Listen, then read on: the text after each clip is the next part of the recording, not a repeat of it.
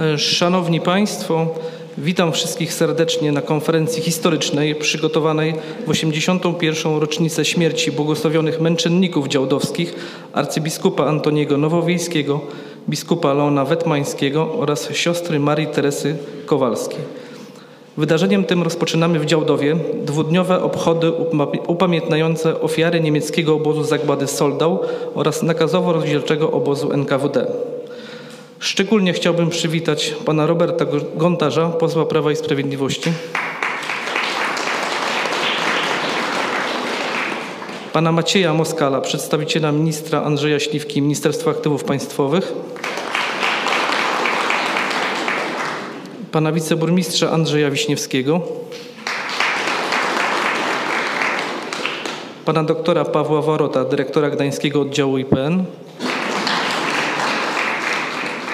pana, pana Zbigniewa Siedlewskiego, zastępcę dyrektora oddziału IPN Komisji Ścigania Zbrodni przeciwko Narodowi Polskiemu, panią Agnieszkę Brykner, dyrektora Muzeum w Przasnyszu, panią Joannę Gierczyńską, kierownika Muzeum Więzienia Pawiak, oddział Muzeum Niepodległości w Warszawie, dr Danutę Drywa, kierownik działu dokumentacyjnego Muzeum Sztuthof w Sztutowie, panią Marię Cieszewską, rodzinę księdza biskupa Leona Wetmańskiego, księdza Michała Gaszczyńskiego, wicedziekana dekanatu przasnyskiego, siostry Klaryski Kapucynki z, z Przasnysza w osobach siostry Donaty i siostry Marty,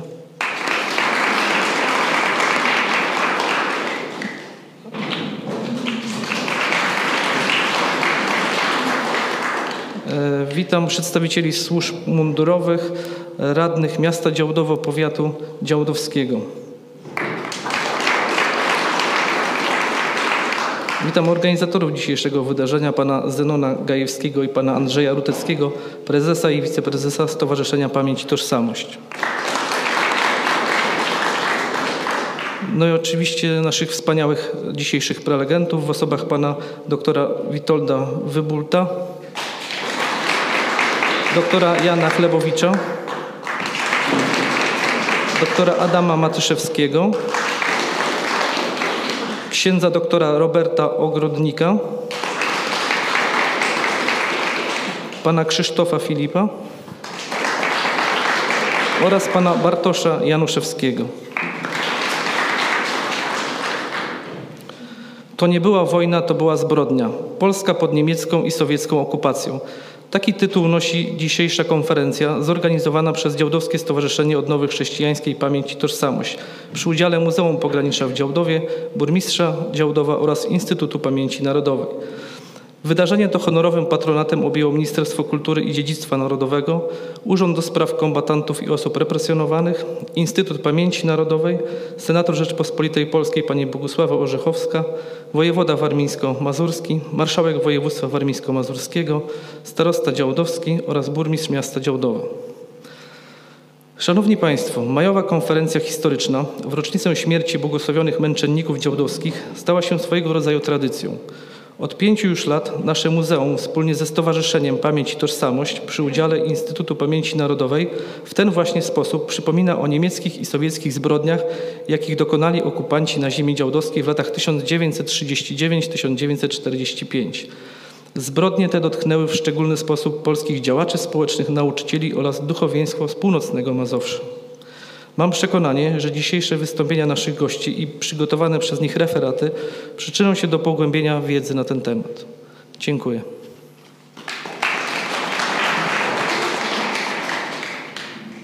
Dziękuję panie dyrektorze. Szanowni państwo, zanim rozpoczniemy konferencję, poproszę o zabranie głosu pana posła na Sejm Rzeczypospolitej Polskiej Roberta Gontarza.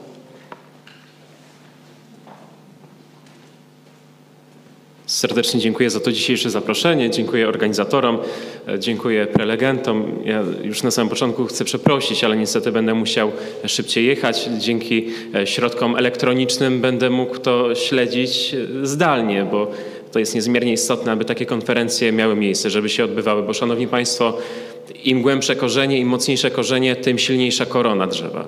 Jeśli nie będziemy pamiętać o historii, to będzie nas bardzo łatwo zmanipulować. Jeśli damy się namówić tym, którzy, e, politykom także, którzy przecież swego czasu mówili o tym, że rosyjscy żołnierze to byli wyzwoliciele, ja mam zupełnie odmienne zdanie. Jeśli będziemy uważać, że to jest prawda, no to zatracimy tożsamość narodową, to zapomnimy o tym, co e, Polacy wycierpieli ze względu na chociażby tę rosyjską nawałę, która przyszła do Polski. Dlatego te konferencje są niezmiernie istotne. Ja tu, Szanowni Państwo, nie będę zagłębiał się w meandry historii, bo tutaj są e, dużo bardziej kompetentni ode mnie panowie, prelegenci, którzy będą, i być może panie też, e, które, którzy będą przedstawiali to z pewnością dużo bardziej dogłębnie, ale ja chciałbym powiedzieć o tym, co dzieje się w tym momencie. Tak jak powiedziałem, my o historii nie możemy zapominać. I takim jednym z elementów niezapominania o historii jest renowacja tego, co przetrwało te bardzo trudne czasy. Obóz Solda w Działdowie. On popadał w ruinę i to popadał w ruinę w sposób bardzo znaczący. Dziurawy dach, walące się ściany. Na szczęście w tym momencie zaczęło się coś dziać. Ja nie ukrywam, że w momencie, kiedy zostałem posłem na Sejm, postanowiłem sobie jako taki mój jeden z głównych celów właśnie doprowadzić do sytuacji, w której ten obóz zostanie godnie upamiętniony, że godnie upamiętnieni zostaną ci, którzy pokazali swoim całym życiem, że miłość jest silniejsza od strachu, że jest silniejsza od śmierci, że przywiązanie i miłość do Boga, przywiązanie do ojczyzny jest dużo ważniejsze i dużo silniejsze od tego, czym jest strach, czym jest ból, czym jest nawet śmierć. I my musimy upamiętnić te osoby. I bardzo cieszę się, że w tym momencie dzięki rządowym środkom, zarówno z Rządowego Funduszu Inwestycji Lokalnych, ale także z Funduszu Polskiego Ładu, już chyba na około 17,5 miliona złotych przekazane zostały te pieniądze, tak aby ten obóz w sposób godny upamiętnić, żeby ci, którzy tam polegli, a to były tysiące osób, żeby mieli swoje miejsce, w którym, w którym, będą, w którym będzie można się uczyć o nich, w którym będzie można poznać, jak wielkie zbrodnie były, ale jak wielcy też potrafią być ludzie, kiedy są dobrzy, kiedy będziemy mogli pokazać, że księża katolicy, siostry zakonne były w sposób szczególny torturowane, że działa się ta straszna historia, o której nie możemy zapominać, ale tak jak mówię, tam gdzie wielki ból, wielkie cierpienie, tam pojawiła się jeszcze większa miłość, jeszcze większe dobro. I ja głęboko wierzę, że te prace, które już się przecież rozpoczęły, zakończą się tym, że podobne konferencje do tej dzisiejszej będziemy mogli odbywać już właśnie na terenie tego obozu. Tam będziemy mogli godnie oddać hołd tym wszystkim, którzy umarli ze względu na to, że nie poddali się strachowi. Także przecież błogosławieni biskupi, którzy nie uciekli, nie bali się śmierci, postanowili zostać ze swoimi wiernymi. To jest, Szanowni Państwo, takie miejsce, o którym musimy pamiętać. Szczególnie w czasie, w którym niektórzy próbują fałszować historię i to fałszować tak w sposób znaczny, obwiniając Polaków o zbrodnie, których przecież Polacy nie popełnili. My byliśmy ofiarami i musimy o tym pamiętać. Musimy pamiętać o tych wszystkich, którzy pokazali swoje ogromne serce. Bardzo serdecznie jeszcze raz dziękuję za zorganizowanie tej konferencji. Za e, rok temu przecież obchodziliśmy 80, 80. rocznicę ale cieszę się, że jest tak dużo osób dzisiaj, w 81. nie okrągłą rocznicę. To pokazuje, że ta pamięć trwa i nie tylko trwa, ale ona się rozwija, ta pamięć staje się coraz większa. Ja jestem naprawdę przekonany, że w momencie, w którym ten obóz zostanie odpowiednio upamiętniony, ta pamięć będzie mogła jeszcze bardziej rozkwitnąć. Nie tylko na teren powiatu działdowskiego, w którym dla nas jest dosyć oczywiste, żeby pamiętać o tej strasznej tragedii, ale także szerzej. Przecież okolice Płocka, ja mam to szczęście, że moja żona jest z okolic Płocka i pamiętam, że kiedy pierwszy raz pojechałem e, do niej, do rodziny i właśnie powiedziałem o tym obozie, to jej babcia powiedziała, że tu przychodziła na pielgrzymki. To, Szanowni Państwo, pokazuje, jak ta pamięć jest ważna. Więc dołóżmy wszelkich starań. Wszyscy, którzy jesteśmy, każdy w jaki sposób tylko może, abyśmy pamiętali o tych wielkich, którzy zostali w brutalny sposób zamordowani, żebyśmy pamiętali o ofiarach, bo ta pamięć się należy też po to, żeby podobne zbrodnie nigdy nie wydarzyły się więcej w Polsce. Dziękuję bardzo.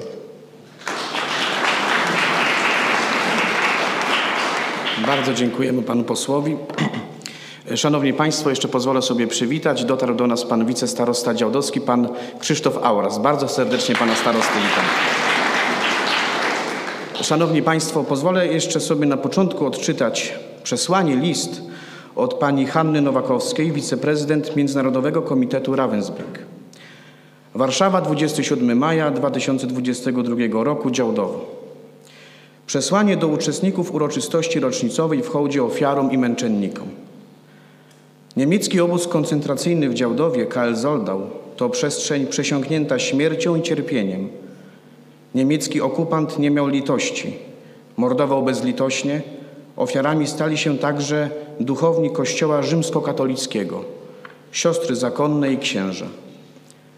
KL Zoldau to miejsce, symbol bezgranicznej nienawiści człowieka do człowieka.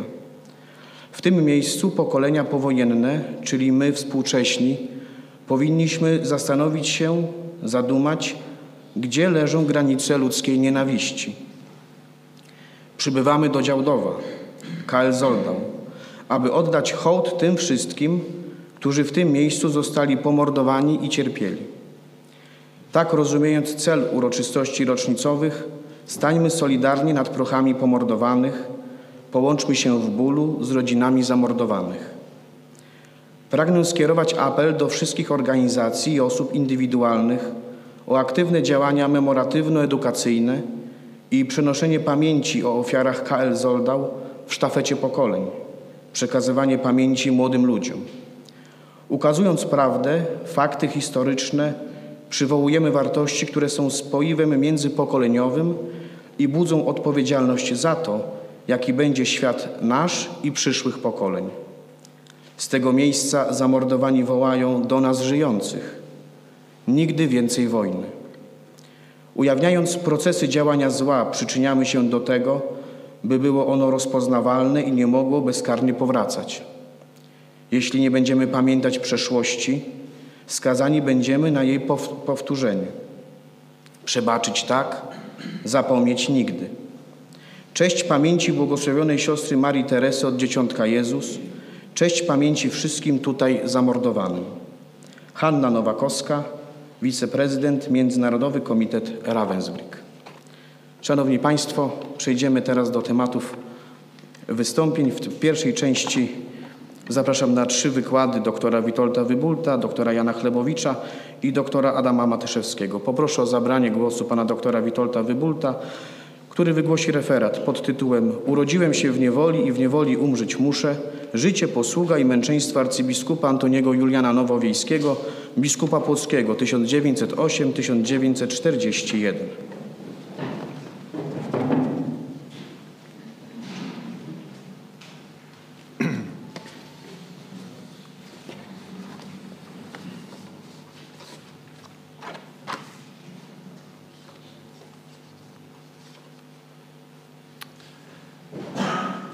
Szanowni Państwo, wszelkich tytułów i godności powitanych tutaj przez organizatorów. Serdecznie witam Państwa i cieszę się, że mogę dzisiaj podczas tej ważnej konferencji e, zabrać głos. Ten tytuł konferencji, który Państwo też widzicie na slajdzie, urodziłem się w niewoli i w niewoli umrzeć muszę, to słowa arcybiskupa, które przywołał ksiądz Wincenty Helenowski, kapłan prezbiterium diecezji płockiej, który chociażby obok księdza Wacława Jezuska czy zmarłego niedawno księdza Mieczysława Ofiary tak wiele zrobił dla zachowania pamięci o błogosławionych biskupach z Płocka. Rzeczywiście Antoni Julian Nowowiejski urodził się e, 11 lutego 1858 roku. W dniu rozpoczęcia się objawień Matki Bożej w Lourdes.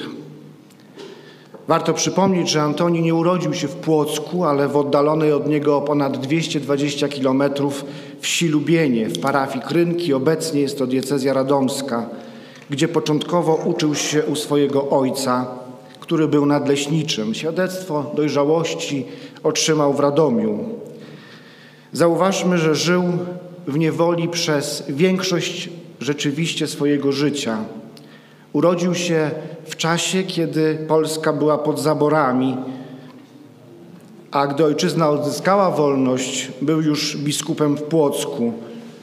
Przeżył tylko 21 lat, w czasie, kiedy Polska mogła cieszyć się wolnością. Wróćmy do czasów młodości e, e, świętego błogosławionego Antoniego. W 1873 roku, gdy miał 15 lat, wraz z rodzicami przeniósł się do Płocka, gdzie później spędził całe swoje życie. Rok później wstąpił do Wyższego Seminarium Duchownego świętego Stanisława Kostki, bo tak się wtedy nazywało, a po czterech latach został wysłany przez ówczesne władze diecezjalne na dalsze studia teologiczne do Akademii Duchowej w Petersburgu, które w 1882 roku ukończył jako magister teologii. Już wtedy dał się poznać jako pilny, sumienny i bardzo, bardzo pracowity. Święcenia kapłańskie przyjął 10 lipca 1881 roku z rąk biskupa Aleksandra, Aleksandra Gintowta Dziewałtowskiego. To był ówczesny sufragan płocki. I niemal od razu został skierowany do pracy w urzędach centralnych diecezji. Był wykładowcą, wiceregensem, regensem, czyli rektorem dla, dla, dla naszej młodzieży seminarium duchownego. Był później wikariuszem generalnym, czyli taką prawą ręką księdza biskupa, a także kanonikiem, później prepozytem kapituły katedralnej w, Płockiej, w Płocku. To w tym czasie, jeszcze właśnie jako prepozyt kapituły, kierował pracami nad gruntownym remontem Płockiej katedry. Widzimy na slajdzie e, te dwie fotografie u góry, to jest katedra przed remontem, a ta na dole zewnętrzna oczywiście e, fotografia, e, która pokazuje różnice w architekturze katedry w Płocku. E, W tym czasie również e, była, e, było wybudowane muzeum diecezjalne, które wcale nie było w tamtych czasach takie popularne jak dzisiaj, kiedy często słyszymy, że są muzea diecezjalne, kościelne. W tamtym czasie e, no, wprawdzie były już muzea watykańskie, ale na poziomie diecezji e, e, muzea nie były, nie były jeszcze znane. Dopiero Pius X, który e, jego pontyfikat to 1903-1914, zapoczątkował no właśnie e, tworzenie takich muzeów, a to muzeum zostało oddane w 1903 roku.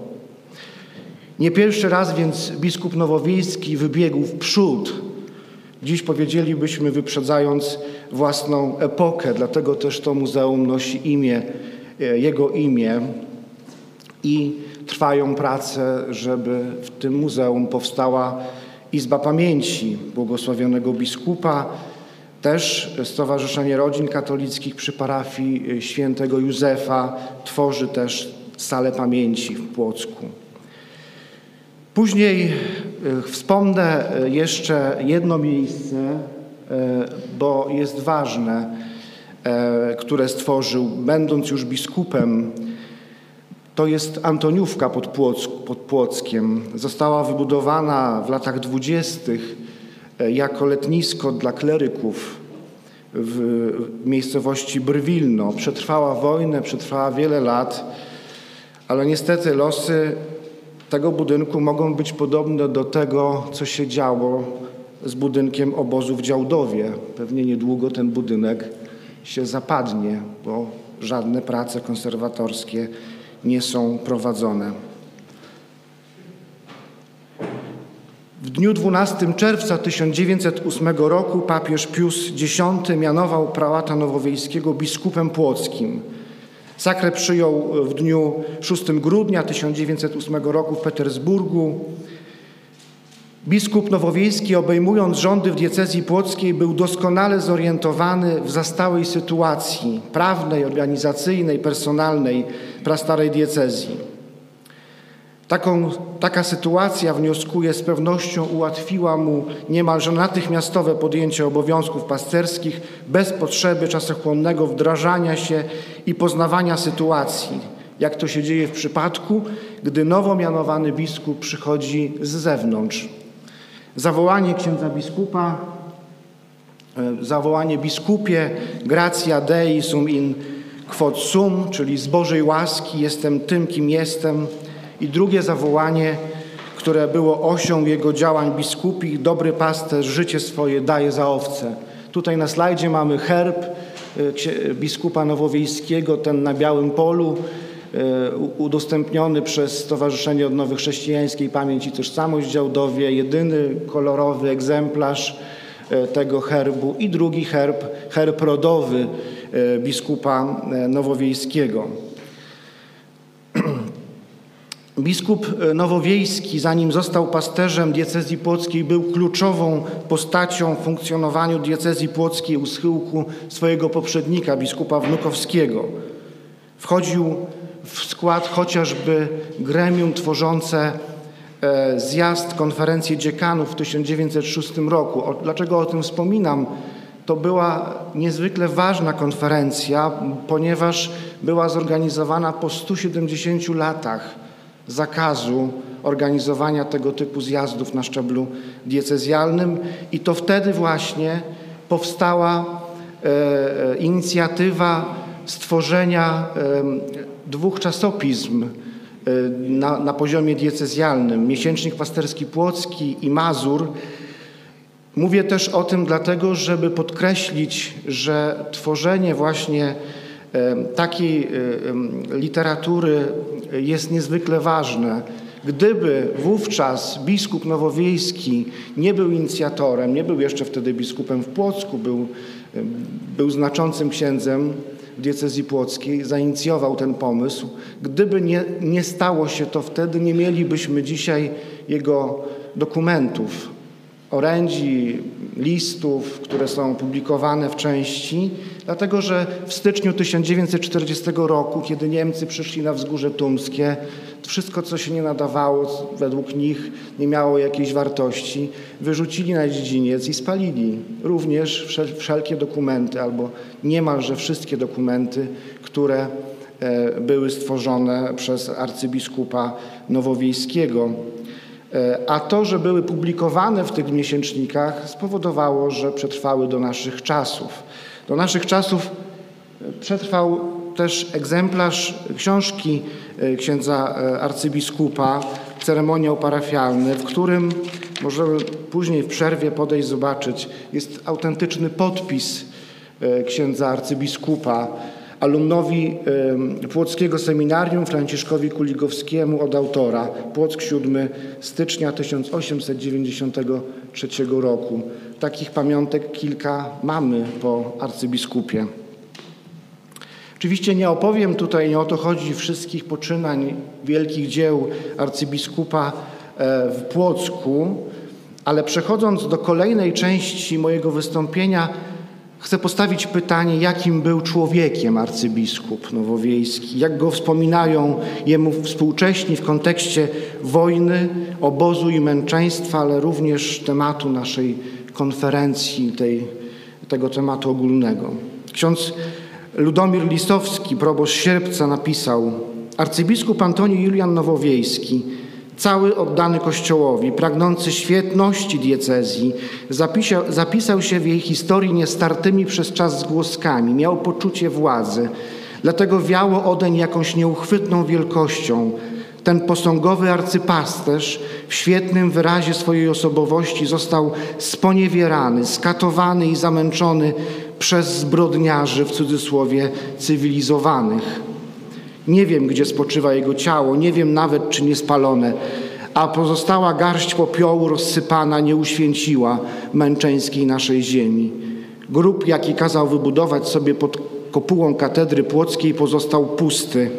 Możemy chyba modlić się doń, święty męczenniku, pamiętaj przed Bogiem o uczniach swoich. A było to w 53 roku. Drugie świadectwo księdza Feliksa Godlewskiego z Drobina – Arcybiskup oddany cały chwale Kościoła nie mógł się pogodzić z warunkami życia w okupacji niemieckiej. Reagował, protestował i został wywieziony najpierw do Słupna, a później do Działdowa. I tu nastąpił męczeński okres życia, sponiewierany przez barbarzyńców niemieckich. Po kilkumiesięcznych katuszach wraz ze swym sufraganem został zamordowany. Zginął ślad jego prochów, ale potężny jego duch żyje w sercach i umysłach płockich. I jeszcze jedno świadectwo błogosławionego Stefana kardynała Wyszyńskiego 64 roku. Ostatnia wojna okryła chwałą stolicę biskupią w Płocku, gdy Bóg zesłał chwalebne męczeństwo na sędziwego starca, zasłużonego biskupa nowowiejskiego, a razem a zarazem na towarzysza jego męczeństwa biskupa wetmańskiego. Obydwaj zginęli w obozie koncentracyjnym, jak się przypuszcza, w Działdowie. Ponieśli śmierć męczeńską, bo Polskę zalali nieprzyjaciele krzyża i nieprzyjaciele narodu, chcąc osłabić naród, zniszczyć silne więzy, niszczyli inteligencję, lud i duchowieństwo. Wiedzieli, co jest mocą narodu polskiego i co sprawia, że naród ten jest niezwyciężony i niepokonany. Uważali, że trzeba odebrać narodowi rdzeń jego mocy, spokojnego trwania i cierpliwości, wiarę. Dlatego niszczyli Kościół Boży, posyłając do obozów koncentracyjnych kapłanów i biskupów. Podczas wojny polsko-bolszewickiej biskup pozostał w Płocku. Podobnie było, gdy wybuchła II wojna światowa. Był niezwykle konsekwentny. Gdy bolszewicy byli tuż pod oknami jego sypialni, opowiadał profesor Jędrzejewski, on zachował spokój. W 1920 roku wydał rozporządzenie, aby pasterze nie opuszczali swoich stanowisk i sam służył przykładem. Świadkowie zgodnie stwierdzają ogromne panowanie jego nad sobą w chwili, gdy walka toczyła się pod oknami jego rezydencji. Podtrzymywał na duchu zdenerwowanego kapelana. W mieście krążyła wiadomość, że po odmówieniu pacierzy najspokojniej położył się do łóżka. Na uwagę, że żołdactwo lada chwila może wpaść i zabić, spokojnie odpowiedział: No to mnie zabiją w łóżku. Przykład pasterza działał. Liczba tych, którzy opuścili parafię, była minimalna. Straty po burzy były minimalne. Ci, którzy opuścili parafię, bo biskup wydał dekret, którym zakazywał opuszczania przez księży swoich parafii, aby trwali ze swoimi wiernymi w parafiach. I mogłoby się wydawać, że to było trochę takie nieludzkie, ale ostatnio znalazłem e, w jednym z, z opracowań, w fragmencie kroniki parafialnej z Białej koło Płocka, taki, taką zapiskę. My, okoliczni księża proboszczowie, dostaliśmy nakaz od władzy diecezjalnej, aby pozostać na miejscu i parafii nie opuszczać. Na dzień przed wejściem nieprzyjaciela otrzymaliśmy jednak zawiadomienie, że arcypasterz rozkazał nam schronić się za Wisłą, lecz czasu już nie było. Ja pozostałem na miejscu i tylko Bogu zawdzięczam ocalenie, mimo że byłem otoczony bolszewikami ze wszystkich stron przez dziewięć dni. Przez sześć dni nie znużyliśmy oka, oczekując każdej chwili napadu nieprzyjaciela. A więc arcybiskup nie uciekł, nie wyjechał, nie ukrył się bezpiecznie, a wiemy, że miał taką możliwość. Tak samo stało się we wrześniu, w pierwszych miesiącach II wojny światowej. Mamy tutaj zdjęcia, które przedstawiają Niemców pod katedrą w Płocku, te dwa mniejsze, i to wysokie zdjęcie pionowe żołnierzy niemieckich, którzy parodiują w strojach liturgicznych przed jednym z bocznych ołtarzy katedry. Te zdjęcia znajdują się w archiwum diecezjalnym. Nie uciekł i we wrześniu 1939 roku.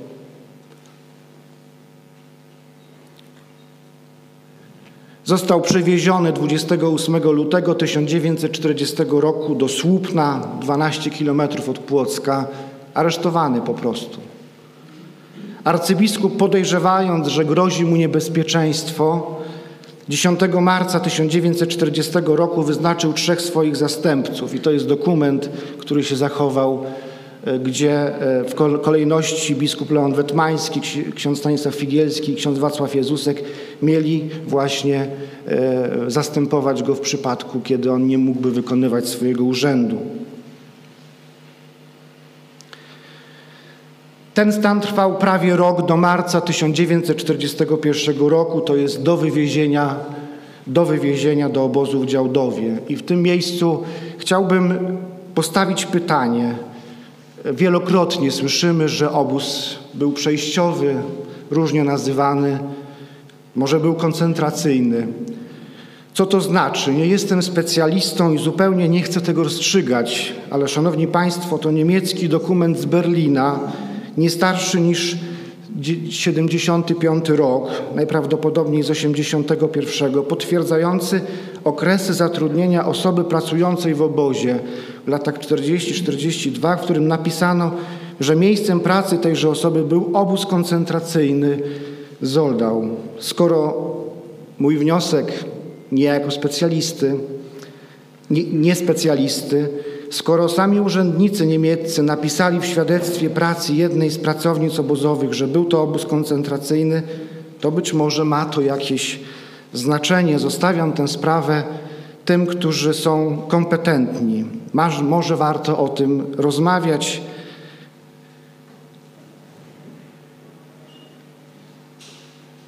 Jesteśmy w Słupnie, kilka dni przed wywiezieniem do obozu w Działdowie. To są ostatnie zdjęcia, które mamy e, e, ze Słupna. Wiemy, że biskup mógł uciec. To jest świadectwo jego krewnego, pana Lecha Mosakowskiego, które e, dzięki e, wywiadowi, który pan doktor e, Adam zrobił przed laty, wiemy, że była taka możliwość, ale biskup odmówił, żałował pan Mosakowski, że nie wziął biskupa siłą. Tak powiedział w tym swoim wywiadzie, a pan Mosakowski zmarł w 13 roku. Wszystko potoczyło się szybko. W ostatnich dniach lutego 1941 roku arcybiskup został, e, zostali, e, wszyscy mieszkańcy Słupna zostali, ci w tej szkole, gdzie przebywali uwięzieni, zostali spisani i zostali przewiezieni długą drogą do Płocka z kilkoma postojami.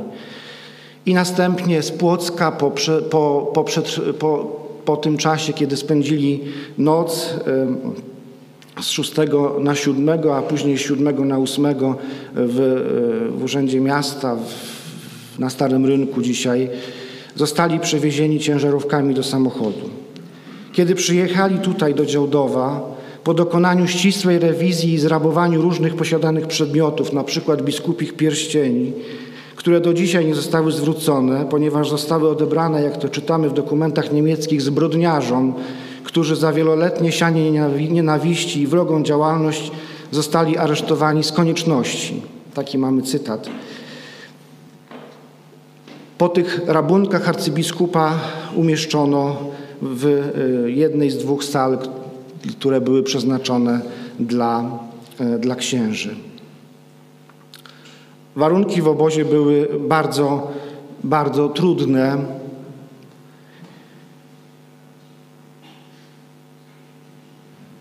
Brudni, nieogoleni, wychudzeni biskupi zmieniali się nie do poznania.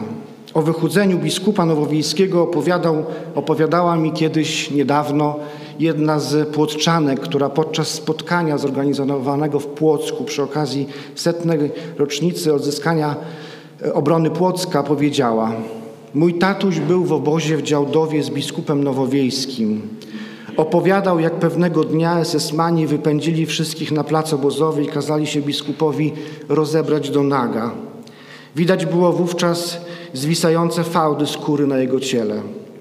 Następnie zawieszono biskupa nogami do góry na jednej ze ścian. Biskup Leon, widząc do czego zabawa, niemiecki, zabawa niemieckiego okupanta zmierza, Chciał, aby mógł arcybiskupa zamienić. Jednak Niemcy na tę zmianę nie pozwolili. Chodziło więc o to, aby upokorzyć, złamać starego biskupa, który był oparciem dla pozostałych więźniów i często powtarzał: Panie, przebacz im, bo nie wiedzą, co czynią. Wojna, mówił, dlaczego tak się działo? Co prowadzi człowieka do takich czynów, człowieka do człowieka? Zastanawiał się nad tym profesor Klemens Jędrzejewski, pisząc w swoich wspomnieniach. Wojna jest rzeczą potworną, jest formą patologiczną współżycia, ale w tym, jak w każdej patologii, istnieje pewien system, pewna logika.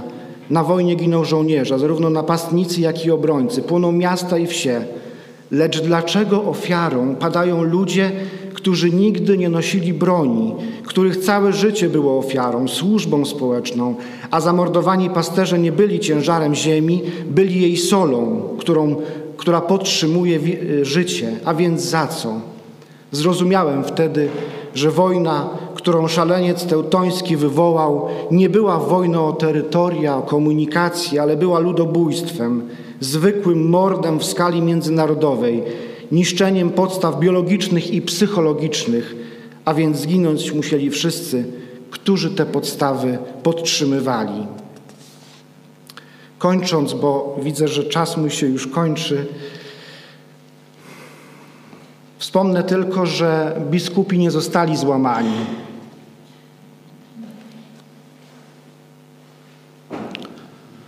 Kiedy już oprawcy wykorzystali wszystkie możliwe przechadzki ćwiczenia, używam tych wyrazów w cudzysłowie, zaprowadzili biskupów do stali tortur w piwnicach obozu. Wiemy doskonale, myślę, że Państwo wiecie, co tam się wydarzyło. Biskup miał, biskupi mieli sponiewierać krzyż. Ten właśnie krzyż, który tutaj na tym czerwonym tle jest e, zaprezentowany na slajdzie. Mamy go w Muzeum Diecezjalnym. Wtedy też niestety e, torturowano oprócz biskupów Kowala, który stracił przytomność i kiedy się ocknął, zobaczył klęczącego nad nim arcybiskupa, który potem zdjął swój czarny sweter i dał mu na pamiątkę. Kiedy Kolar, Ko, Kowal wzbraniał się przyjąć, arcybiskup powiedział, mnie się już nie przyda, ja i tak zginę, a Bóg da, że wrócisz do domu, będziesz miał pamiątkę. Arcybiskup coraz bardziej z dnia na dzień był słaby. Jak pisał profesor Góralski, niezłomny świadek Chrystusa, całkowicie upodobniony do swojego mistrza, po niespełna trzech miesiącach pobytu w obozie działdowskim, w 84 roku życia, w 61 roku kapłaństwa, 34 roku biskupstwa zakończył swoje życie doczesne, najprawdopodobniej 28 maja 1941 roku. Miejsca pochówku nie znamy do dziś. Biskup Nowowiejski, błogosławiony, przez wszystkie lata swojego życia z mocą bronił Mazowsza, Kurpiowszczyzny i ziemi dobrzyńskiej, zarówno przed bolszewikami, jak i przed okupantem niemieckim. Warto zauważyć, że po świętym Wojciechu i świętym Stanisławie jest trzecim biskupem diecezjalnym w całej historii Polski, zaliczonym do grona świętych męczenników. Kiedy bolszewickie hordy w 1920 roku i germańscy potomkowie Bacha i Goethego w 1939 nadciągali do Płocka, arcybiskup został na swoim posterunku. Nie robił wielkich gestów, był. I, w swoim, I swoi wiedzieli, że jest, ale wiedzieli także i tamci, nie mogąc znieść jego wzroku i głosu sumienia, zamordowali arcybiskupa, wywieźli go do Słupna, potem do Działdowa. Takie były czasy. A może takie mamy czasy? Myśleliśmy, że to przeszłość. Okazała się teraźniejszością. Mówiliśmy wojna, a mieliśmy, mamy zbrodnie i barbarzyństwo tuż za granicami naszej ojczyzny. Pozostaje nam tylko nadzieja, że mamy wielkiego orędownika, nie jednego, wielu, którzy zginęli, orędownika naszych spraw. I ostatni akapit. Wiem, że przedłużyłem. Pamiętam, jak ksiądz ofiara opowiadał, że spotkał się w pewnym dniu w szpitalu z pewnymi dziadkami, którzy martwili się o swoją wnuczkę, która miała być, urodzić się chora. Ksiądz ofiara przekazał im obrazek z modlitwą do błogosławionych biskupów i polecił modlitwę. Sam odprawił mszę i o sprawie zapomniał. Jakiś czas później, po powrocie z lokalnego odpustu, domownicy plebanijni przekazali księdzu, że podczas jego nieobecności było starsze małżeństwo, które zostawiło kartkę z napisem Wandzia jest zdrowa. Nie znam więcej szczegółów. Ksiądz ofiara więcej nie powiedział, ale wiem, że mamy orędownika, orędownika różnych spraw, a w tym czasie, w tym czasie ponownej wojny w Europie mamy orędownika naj, sprawy najważniejszej, sprawy pokoju. Dziękuję bardzo.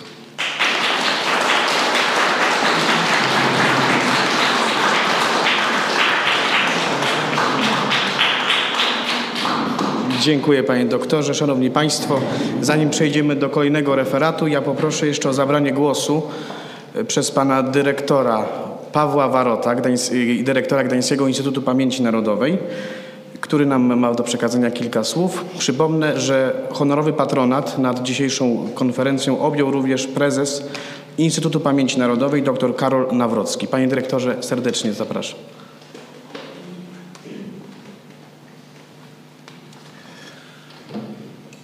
Dzień dobry, Szanowni Państwo. E, Temat, e, który dzisiaj jest e, podejmowany na, podczas tej właśnie konferencji, konferencji, którą Instytut Pamięci Narodowej objął swoim honorowym patronatem. Ten temat jest bardzo ważny, jest bardzo istotny. Widzę, że dzisiaj tutaj na sali między innymi jest też zebrana młodzież. E, bardzo, bardzo liczna młodzież. E, uważam, że nie dość e, przypominać, czym była II wojna światowa, co nas jako naród polski spotkało, jakie zamiary mieli nasi sąsiedzi, zarówno z zachodu, jak i ze wschodu. Nie dość przypominać tego, jakie plany mieli wobec nas krótko mówiąc, e, nas miało jako narodu nie być. E, dzisiaj byśmy tutaj nie siedzieli, gdyby te plany udało im się zrealizować. E, dzisiaj wydaje nam się, że jest to e, historia, ale widzimy, że ta historia e, przyspiesza, że to, co faktycznie, jak mówił mój przedmówca, to, co wydawało się czymś już zapisanym, co tylko możemy poznawać, badać, odtwarzać, dzisiaj się okazuje, że jest to również rzeczywistością. Ja tylko przypomnę, że Niemcy, zajmując kolejne tereny Polski, prowadzili podział ziem można powiedzieć, dwojaki podział. Część ziem została bezpośrednio e, włączona do III Rzeszy, takie właśnie jak e, Pomorze e, Gdańskie, jak Wielkopolska, jak Górny Śląsk, ale też i dalej, ziemie położone dalej na wschodzie, przecież i Łódź znalazła się w tym momencie też pod zmienioną nazwą w granicach III Rzeszy. Reszta ziem była okupowana na reszt, z reszty ziem Niemcy utworzyli generalne e, gubernatorstwo. E, Niemcy przede wszystkim, żeby zrealizować swój plan, musieli się pozbyć e, polskich elit. To była swego rodzaju inżynieria socjologiczna bardzo krwawa. Wiedzieli, że aby pokonać e, naród polski, muszą niejako ściąć tą głowę, czyli muszą pozbyć się warstw przywódczych, e, różnego rodzaju liderów społecznych, e, politycznych, naukowych. Mm, Drugi sąsiad, e, który 17 września 1939 również nas zaatakował, specjalnie nie używam takiego określenia wkroczył, bo przez dziesięciolecia używaliśmy właśnie tego, tej nazwy, ale jest to błędna nazwa. 17 września Sowieci nas e, po prostu zaatakowali. Połowa Polski, wschodnia rzecz, e, połowę, połowa ziem, wschodnia część Rzeczpospolitej została zajęta. Dzisiaj, dopiero po roku 90 nadrabiamy te zaległości i poznajemy, co Polaków spotkało właśnie na tych ziemiach wschodnich, a tam e, sytuacja, trwała sytuacja analogiczna do tej, e, którą znamy już e, na ziemiach opanowanych przez Niemców. Tutaj Sowieci również dążyli do tego, aby pozbyć się warstw przywódczych. Stąd mamy też właśnie zbrodnie w Katynie, w Katyniu, Charkowie, Miednoje, Ostaszkowie. Te nazwy można by było dalej wymienić wymieniać. Jednocześnie też e, rozpoczęli Sowieci wywózki e, Polaków daleko na wschód, do Kazachstanu, na Syberię, e, tak aby raz na zawsze pozbyć się Polaków na ziemiach wschodnich, na tych ziemiach, które od stuleci były związane z naszą historią. Tak jak Niemcy, tak jak naziści, tak jak Hitler mordował Polaków e, w obozach koncentracyjnych, tak jak byli gazowani, zagazowywani, a ciała ich były spalane, tak też Sowieci, tak Józef Stalin mordował Polaków mrozem. Ja tylko przypomnę, że jedna trzecia e, polskich dzieci, która była wywożona na wschód, e, tych transportów nie przeżyła. E, O tym trzeba też cały czas przypominać. I kończąc tylko powiem, że dziś e, bardzo dużo e, było w mediach mówione na temat tego, że Rosjanie na wschodzie Ukrainy, zajmując kolejne ziemie, między innymi niszczą książki, książki spisane po ukraińsku, niszczą książki dotyczące historii ukraińskiej.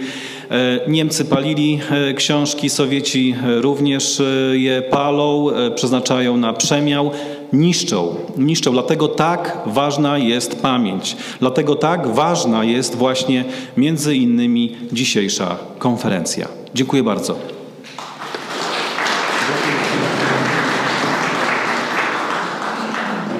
Serdecznie dziękujemy panu dyrektorowi. Proszę o zabranie głosu doktora Jana Chlebowicza z Gdańskiego Instytutu Pamięci Narodowej. Tytuł referatu Między traumą obozu a potrzebą stabilizacji. Duchowni katolicy byli więźniowie niemieckich obozów koncentracyjnych w ruchu księży patriotów na przykładzie Okręgowej Komisji Księży Województwa Gdańskiego 1949-1956.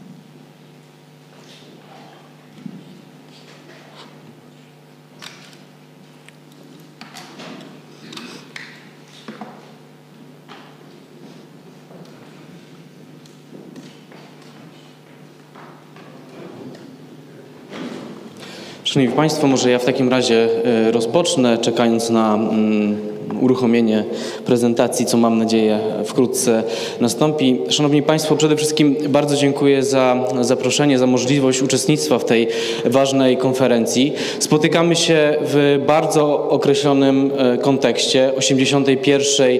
rocznicy śmierci błogosławionych e, męczenników e, działdowskich i niejako naturalnym tematem jest martyrologia duchowieństwa katolickiego w latach 1939-1945. Mm, Nie zapominając o tym, co wydarzyło się właśnie w tych cezurach, ja bym chciał Państwu zaproponować wyjście poza rok 45. Chciałbym Państwu zaproponować temat niezwykle trudny, niezwykle złożony i skomplikowany. To znaczy chciałbym, żebyśmy wspólnie przyjrzeli się sytuacji grupie duchownych, byłych więźniów niemieckich obozów koncentracyjnych w rzeczywistości Polski Ludowej, a później PRL. Chciałbym, żebyśmy również wspólnie przyjrzeli się temu, jak na tę grupę spoglądała władza komunistyczna właśnie po 1945 roku. Szanowni Państwo, e, chciałbym postawić e, na wstępie dwie e, hipotezy e, badawcze, mm, które mam nadzieję, że wspólnie w toku tego wystąpienia będziemy weryfikowali pozytywnie lub e, falsyfikowali. E, Pierwsza, władza komunistyczna po 1945 roku instrumentalnie i programowo wykorzystywała traumę wynikającą z doświadczeń e, obozowych, właśnie duchownych byłych więźniów obozów koncentracyjnych e, do e, działań e, politycznych, propagandowych czy społecznych. I druga z hipotez, księża byli e, więźniowie niemieckich obozów koncentracyjnych, zostali niejako podwójnie skrzywdzeni, znaczy stali się celem, środowiskiem, którą, które należy pozyskać do em, współpracy w ramach środowiska księży patriotów. To są te dwie tezy, wrócimy do nich e, na samym końcu. Szanowni Państwo, mm, Psychiatrzy i psycholodzy badając stan zdrowia psychicznego byłych więźniów po wojnie określili czy zdefiniowali coś, e, co nazywali zespołem obozu koncentracyjnego, inaczej e, astenią poobozową, astenią poobozową, m, czy chorobą poobozową, e, albo tak jak jest to dość popularnie znane, KZ syndromem. Jak mówił profesor Antoni Kępiński, jeden z głównych odpowiedzialnych za realizację tego programu leczenia byłych więźniów, definicja zespołu koncentracyjnego nie może polegać na wyliczeniu objawów mogących być następstwem pobytu w obozie. Tego typu inwentarz byłby nieskończenie długi. Natomiast powinno się dążyć do poznania tej nieokreślonej swoistości, która jest czynnikiem sprowadzającym różnorodne objawy, różne sylwetki ludzkie do wspólnego mianownika. I właśnie y, około 30 lat y, po wojnie badacze, naukowcy jedną z takich cech wspólnych dla grupy byłych więźniów określili następująco jako ogromne problemy komunikacyjne z osobami, które nie przeżyli podobnych doświadczeń, czy nie przeżyli podobnej traumy jak właśnie więźniowie. Mm, Te problemy komunikacyjne dotyczyły również członków e, rodziny e, czy przyjaciół. Byłym więźniom, oczywiście były wyjątki, zdecydowanie łatwiej było porozumieć się z osobami, które przeżyły piekło obozu, niż często z e, współmałżonkiem, z rodzicami, z dziećmi czy z przyjaciółmi. Ten wspólny język i wspólnota doświadczeń prowadziła do tego, że byli e, więźniowie chętniej spotykali się, rozmawiali się, a to docelowo prowadziło do potrzeby zrzeszania się. I szanowni państwo, te właśnie uwarunkowania, a także mm, konsekwencje traumy wykorzystywała władza komunistyczna po 1945 roku przy tworzeniu e, Komisji Księży, czyli tej organizacji, która zrzeszała duchownych, którzy zdecydowali się na jawną, otwartą współpracę z władzami e, komunistycznymi, a także swoim autorytetem niejako firmowali kolejne działania władzy. I szanowni państwo, to jest bardzo istotne. Według instrukcji, dokumentów i nie tylko, trzonem tej organizacji mieli być właśnie byli więźniowie, księża, byli więźniowie niemieckich obozów koncentracyjnych. E, Zresztą e, to, to znajdowało potwierdzenie nie, nie tylko w dokumentach, ale także w ówczesnej e, prasie. Między innymi w czasopiśmie Księży Patriotów pisano W szeregach bojowników o pokój niepośrednie miejsce zajmują więźniowie obozów hitlerowskich. Szereg lat patrzyli śmierci w oczy. Widzieli upośledzenie i sponiewieranie człowieka i dlatego gotowi są poświęcić wszystkie swoje siły dla wielkiej idei pokoju, dla uwolnienia ludzkości od koszmarnych cierpień, które niesie wojna. Szanowni Państwo, jakie były te główne czynniki, które decydowały właśnie, że ta grupa, o której dzisiaj mówimy, na taką współpracę się e, decydowała? Przede wszystkim spójrzmy na to, że e, ta grupa duchownych po wyjściu z obozu pozostawała wyniszczona zarówno psychicznie, jak i fizycznie. Oczekiwała opieki medycznej. Taką opiekę gwarantowała e, władza po 1945 roku. E, Władza e, oferowała dostęp do lekarstw, które nie były dostępne powszechnie. Oferowała darmowe sanatoria dla duchowych. Oferowała domy wypoczynkowe. Oferowała również stałe zapomogi na usługi medyczne.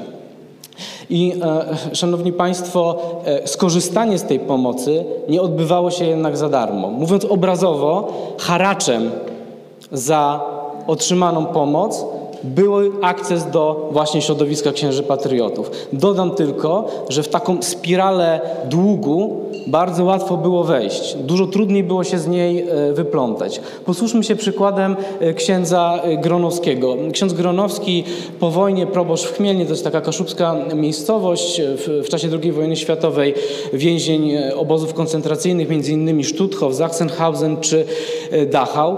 Po wojnie, jak diagnozowali lekarze, cierpiał na powtarzające się ataki dusznicy sercowej o podłożu epileptycznym.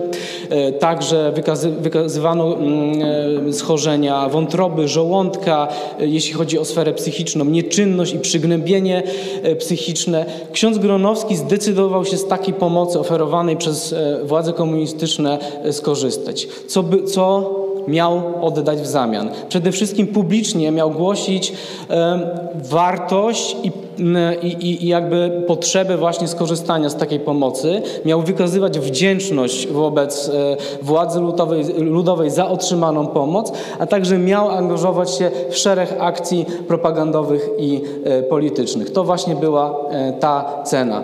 Tak też tłumaczył, myślę, że to jest warte przytoczenia, swoją postawę.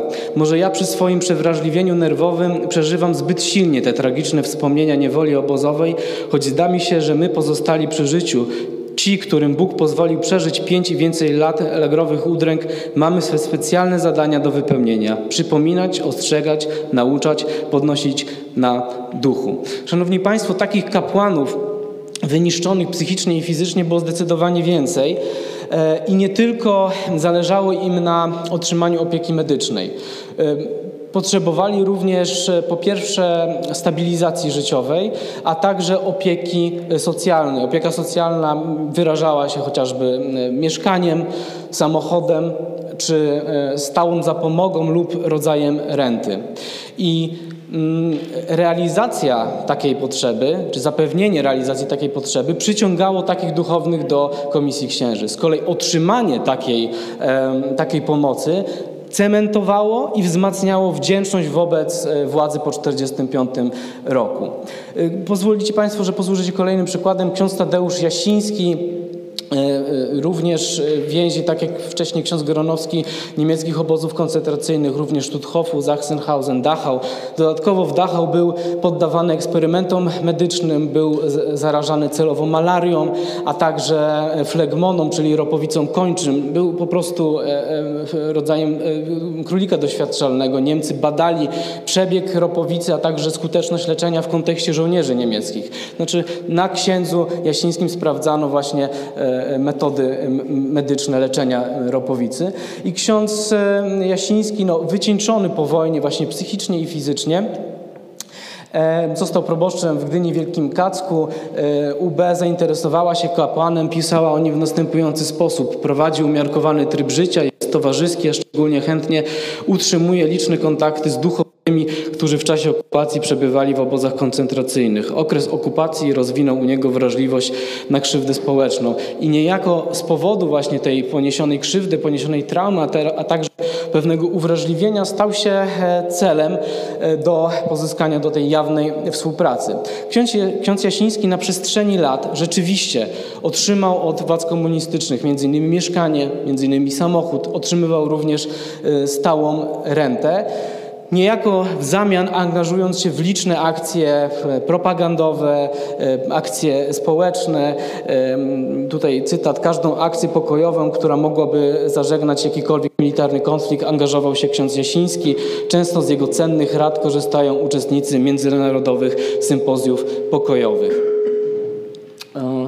Tak, więc e, przy charakterystyce księdza Jasińskiego pojawiły się dwa ważne wątki. Tak zwana propagandowa walka o pokój i wrażliwość e, społeczna, które cechowały tę grupę, o której, o której dzisiaj mówimy, o której dzisiaj rozmawiamy. Rzeczywiście księża doświadczeni obozowymi przejściami, dla których ten codzienny spokój, ale także ten pokój w skali makro były czymś niezwykle istotnymi, spoglądali dość przychylnym okiem na e, grupę haseł społecznych oferowanych przez władze komunistyczne e, po 1945 roku i widzieli, widzieli ci kapłani potrzebę no, wsparcia tych haseł. Były to hasła takie jak Polska Sprawiedliwa, awans społeczny chłopów i robotników, reforma rolna, czy już wzmiankowana walka o pokój.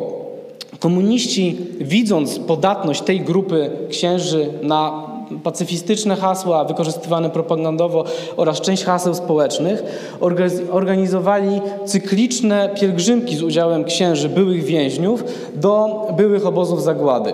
E, między innymi do Oświęcimia, do, do Sztutowa, do Pieśnicy, Szpęgawska, Majdanek, gdzie podczas tego typu pielgrzymek, pielgrzymek realizowana była równolegle działalność e, propagandowa. E, Na przykład tutaj na zdjęciu poniżej widzimy taką pielgrzymkę z udziałem księży, oczywiście świeckich też, do Piaśnicy, powyżej podobna uroczystość w Sztutowie. I podczas jeden z, jednej z pielgrzymek, e, tutaj taka, taki przykład mm, księży, byłych więźniów do Piaśnicy, jak sugerowała e, instrukcja UB, winna być poruszona walka o pokój, plan sześcioletni i pęd do wojny, podżegaczy wojennych, czego rezultatem jest 12 tysięcy pomordowanych przez kapitalizm hitlerowski w Piaśnicy. Tutaj kolejne zdjęcie też z takiej manifestacji pokojowej, e, propagandowej z udziałem księży w Sztutowie. E, Po prawej ksiądz Kałuża, e, który również był represjonowany przez, e, przez Niemców w czasie II wojny światowej, przemawiał. E, Próbkę tego macie Państwo e, na prezentacji. Szanowni Państwo, e, władze komunistyczne próbowały również e, zachęcić czy, czy, czy wpłynąć na współpracę tej grupy księży, o której mówimy, głęboko zakorzenioną wśród tych duchownych wdzięcznością wobec e, Armii Czerwonej i e, Związku Sowieckiego. Szanowni Państwo, było tak, że to e, że ci kapłani, którzy przeżyli piekło obozu, widzieli w Armii Czerwonej bardzo często i w Związku Sowieckim tych, którzy przerwali tę kilkuletnią gehennę i ten kilkuletni dramat. Dodam tylko, że z przebadanej przeze mnie grupy około 30 księży patriotów z województwa gdańskiego żaden nie doświadczył em, represji ze strony sowieckiego okupanta, co niejako również rzutowało później na te postawy po 1945 e, roku.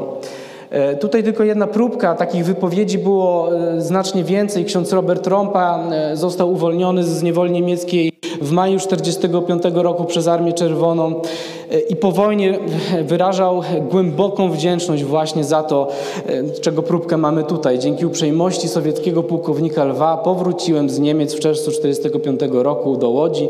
Po załatwieniu pewnych formalności w kurii biskupiej udałem się do stron rodzinnych, do kartów w celu podleczenia złego stanu zdrowia. Tego typu e, wypowiedzi było, było więcej. Kolejna próbka, e, ksiądz Kałuża wzmiankowany mm, wcześniej również mówi podczas jednego z publicznych wystąpień, czy my Polacy nie mamy wołać z głębi serca o ten pokój, który przyniósł nam Związek e, Sowiecki.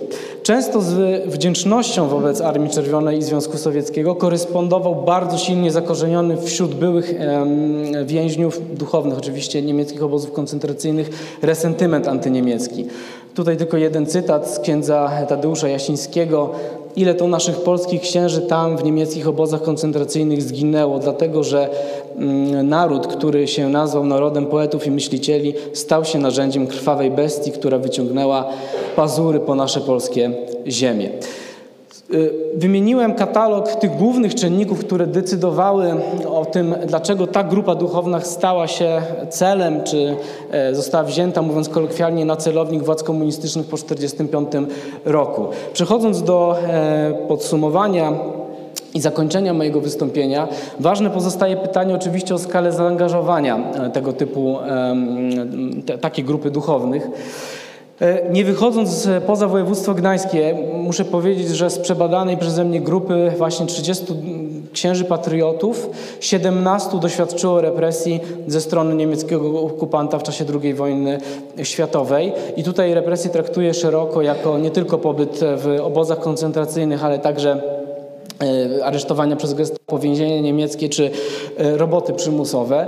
I bardzo ważna uwaga, na terenie diecezji chełmińskiej i gdańskiej istniała e, grupa stworzona przez również byłych e, więźniów niemieckich obozów koncentracyjnych, duchownych, pod przewodnictwem sufragana Bernarda Czaplińskiego, także więźnia, która działała niejako w opozycji do Komisji Księży. To znaczy ci duchowni, którzy należeli do tak zwanej grupy Dachaowej, e, wyrażali no, dość e, mocno określoną niechęć wobec systemu politycznego po 1945 roku.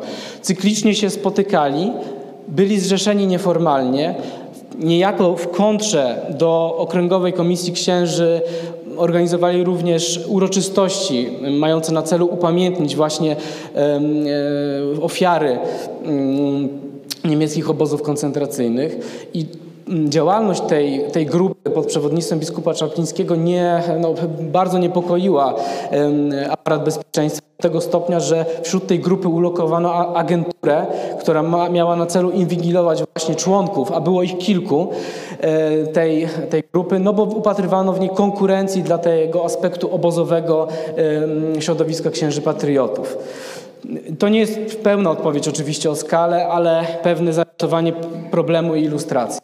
Szanowni Państwo, kończąc, tak jak obiecałem, na początku postawiłem dwie hipotezy badawcze i, i myślę, że w toku mojego wystąpienia niewątpli- niewątpliwie pierwszą należy weryfikować pozytywnie.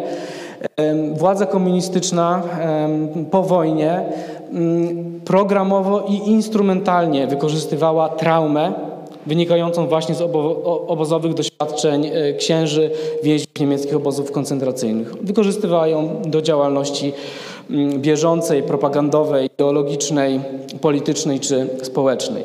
Drugą e, z hipotez badawczych w moim przekonaniu e, na, również należy weryfikować pozytywnie, ale z pewnym zastrzeżeniem.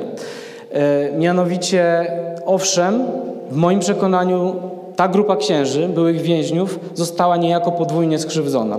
Owszem, znalazła się rzeczywiście e, e, celem, stała się celem, czyli grupą, która, którą należy programowo pozyskać do współpracy jawnej i niejawnej po 1945 roku. Natomiast, Szanowni Państwo, co jest bardzo w moim przekonaniu istotne, nie możemy zapominać, że bycie ofiarą nie wykluczało sprawstwa. To znaczy osoba skrzywdzona na pewnym etapie mogła stać się również osobą krzywdzącą innych. I to obrazuje również sytuacja księży, e, byłych więźniów obozów, którzy zaangażowani po, po stronie władz komunistycznych właśnie w tą bieżącą politykę, a także nierzadko czując za plecami siłę swoich mocodawców z aparatu wyznaniowego, z partii czy z UB, łamali kręgosłupy moralne innych księży, stosując szantaż i groźby i zmuszając ich niejako do przystąpienia właśnie do e, ruchu czy środowiska księży patriotów. Szanowni Państwo, tak jak mówiłem i kończę, bo właśnie mija 20 minuta, Problem jest złożony, skomplikowany, ale taka jest e, historia. Więcej w nich jest odcieni szarości niż bieli i czerni. I mam nadzieję, że te odcienie szarości udało mi się podczas tego wystąpienia wskazać, a też sama tematyka Państwa zainteresowała. Bardzo dziękuję.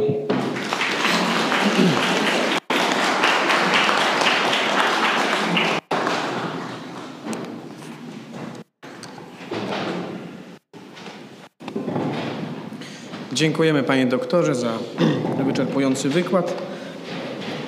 Zapraszam teraz doktora Adama Matyszewskiego z tytułem referatu Błogosławiony arcybiskup Antoni Julian Nowowiejski, nauczyciel patriotyzmu.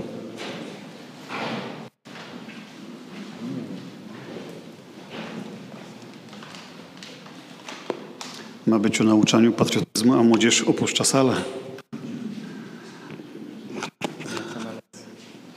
Nic, będziemy dorosłych uczyć patriotyzmu słowami Antoniego Juliana Nowowiejskiego. Mam świadomość, że możliwość skupienia uwagi maleje wraz z upływem czasu. Mimo to mam nadzieję, że Państwo wytrzymają jeszcze parę minut do przerwy kawowej zasłużonej.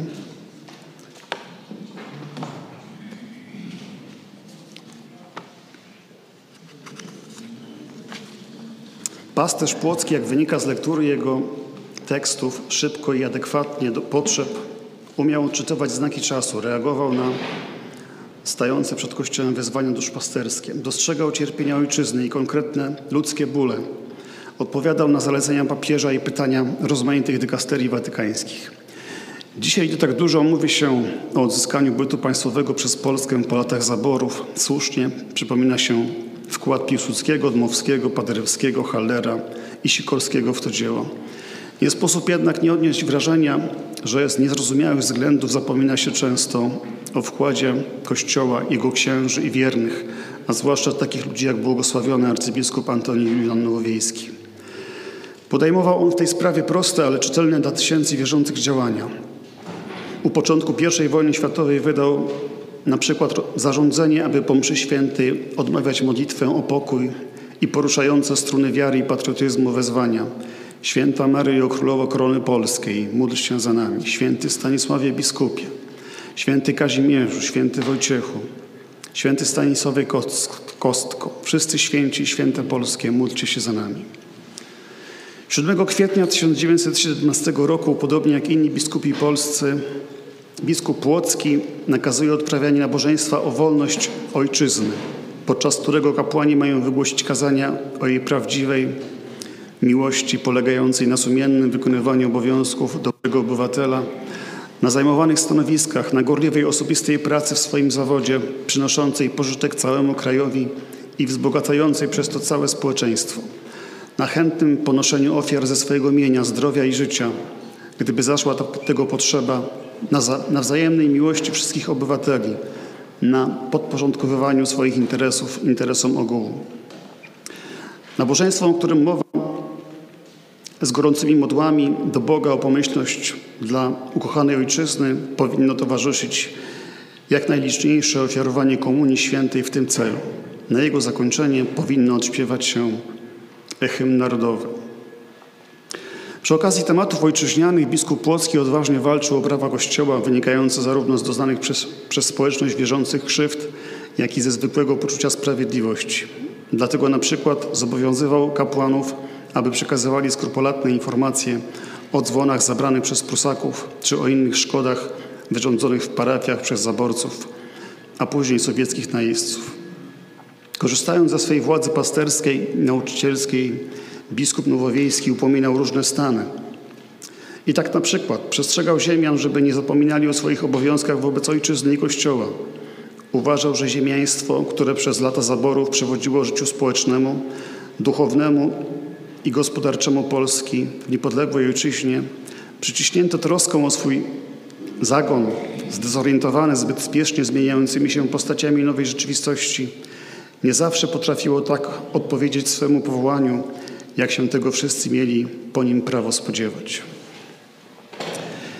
Wielu nawet katolików dziś chętnie oburza się, gdy z ambony padają słowa poruszające problematykę społeczną czy patriotyczną, zarzucając, że księża nie powinni mieszać się do polityki. Przed ponad 100 laty rzecz wyglądała zgoła inaczej. Biskupi nie tylko publicznie nawoływali, aby katolicy angażowali się w życie, powiedzielibyśmy dzisiaj polityczne, ale potrafili wyrażać swoją dezaprobatę dla działań lokalnej władzy świeckiej, która wbrew ówczesnemu kodeksowi wyborczemu odmawiała miejsca na listach wyborczych przedstawicielom duchowieństwa.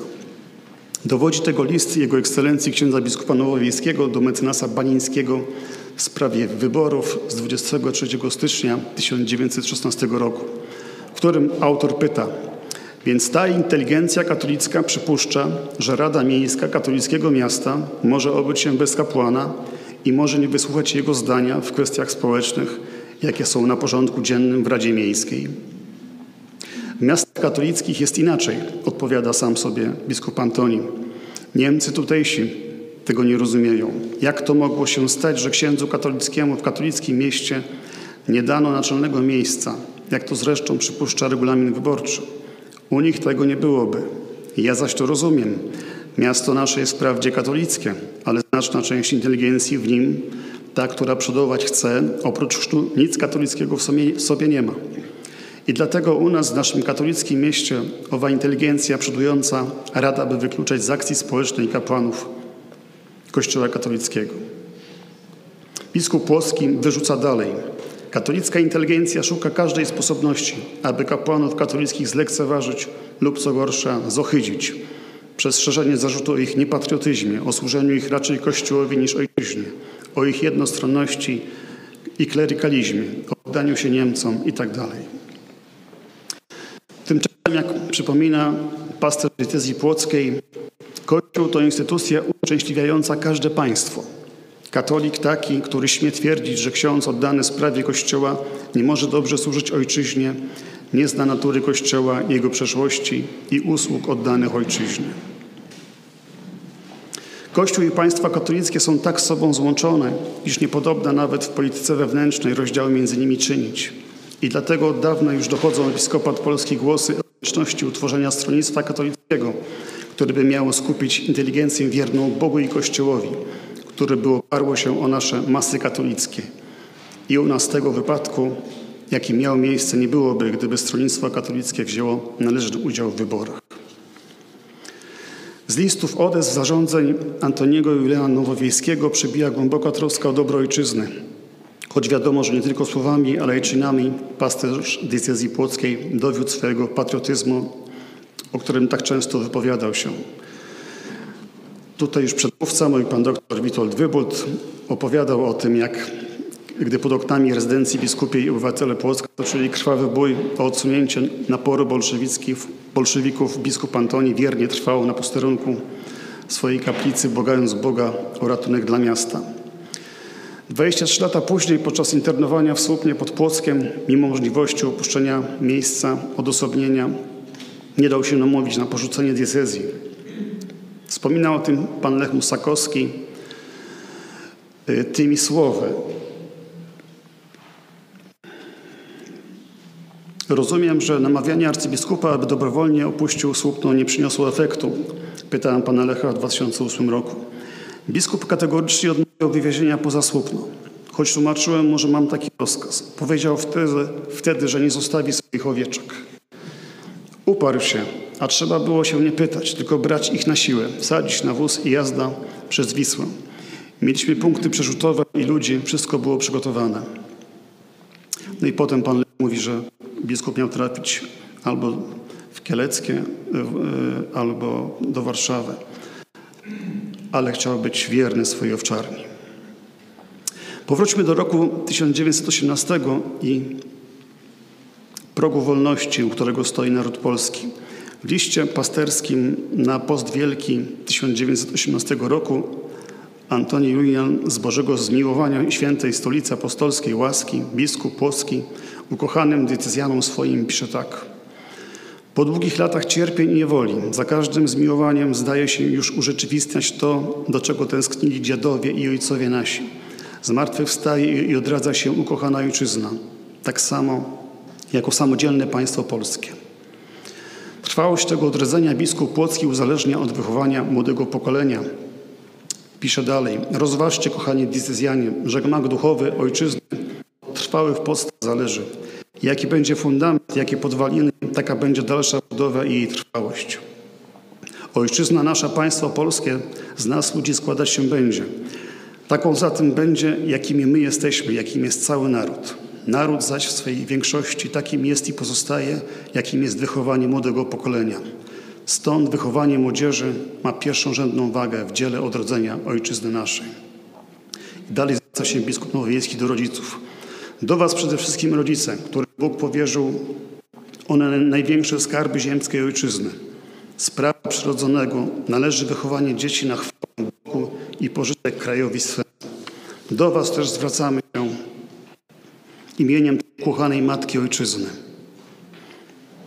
Wychowajcie dobrze synów i córki wasze. Wychowajcie je tam, jak tego wymaga nasza wiara katolicka. Wówczas i ojczyzna szczęśliwa będzie i rozwój państwa polskiego pomyślnie wyda owoce. Na was, rodzice katolicy, ciąży obecnie odpowiedzialność przed Bogiem i społeczeństwem. Potem też biskup Nowiejski mówi o roli istotnej szkół katolickich i szkół jako takich, w których dzieci powinny czerpać wychowanie patriotyczne.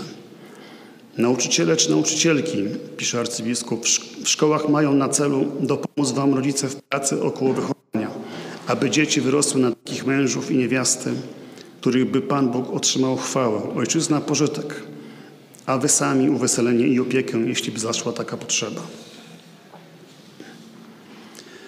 Antoni Jan kończy swój list wezwaniem. Najmilsi decyzjanie, zważcie raz jeszcze, od dobra wychowania dziatwy zależy szczęsna przyszłość ojczyzny naszej, a więcej jeszcze zbawienie wiekuiste wasze i potomstwa waszego. Ponieważ dobrze wychować może dzieci wasza szkoła katolicka, przeto sam rozum nakazuje, abyście o takie tylko szkoły jak najsilniej zabiegali. Kto by mógł rękę do tego przyłożyć, a sprawy tej zaniedbałby dla względów ludzkich lub wydatków materialnych, zaciągnąłby odpowiedzialność przed Bogiem i przed ojczyzną własną. Więc bierzemy się do pracy. Dziś to uczynić możemy, dziś to uczynić już powinniśmy. Jesteście Polakami, więc macie obowiązek wychować swoje dzieci dla ojczyzny. Jesteście katolikami, macie więc prawo żądać dla dzieci swoich szkół w duchu nieumylnego Kościoła katolickiego.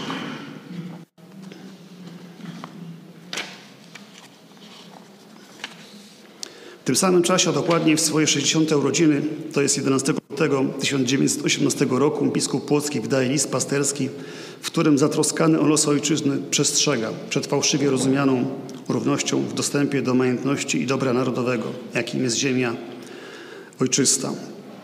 List brzmi o zgubności ideologii bolszewickiej. W tym y, liście biskup woła od dzieciństwa uczymy się katechizmu i powtarzamy: Wara nam od cudzego. Dalej pisze: Według religii naszej świętej, pochodzącej od samego Pana Boga, własność prywatna jest rzeczą świętą. Nie wolno człowiekowi ani kraść, ani rabować, ani niszczyć cudzej własności, chociażby nią była ziemia. Nie wolno nawet pożądać cudzego dobra chciwością ludzką. Pan Bóg się brzydzi i chciw, chciwców prędzej czy później ukaże. Do właścicieli ziemskich zwraca się następująco. Trzymajcie ziemię, nie wypuszczajcie jej z rąk naszych polskich, uprawiajcie ją jak najpilniej, aby mogła nasze liczne rodziny dobrze wyżywić. Biskup Nowowiejski rekapituluje. W naszej ojczyźnie zawsze wszystkie stany żyły z sobą w miłości i zgodzie. Da Pan Bóg i na przyszłość Polak prawdziwy nie splami się żadną nauką socjalistyczną, żadnym sekciarstwem bolszewickim.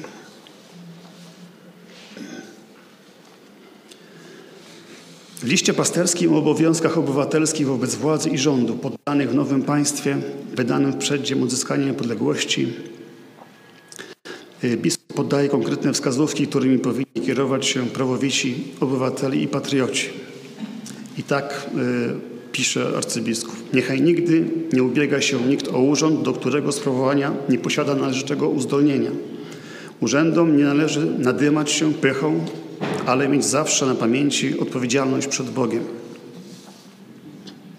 Nad dobrem osób sobie powierzonych pracować należy z całych sił i być bezstronnym i sprawiedliwym względem wszystkich, tak bogatych, jak i uboższych.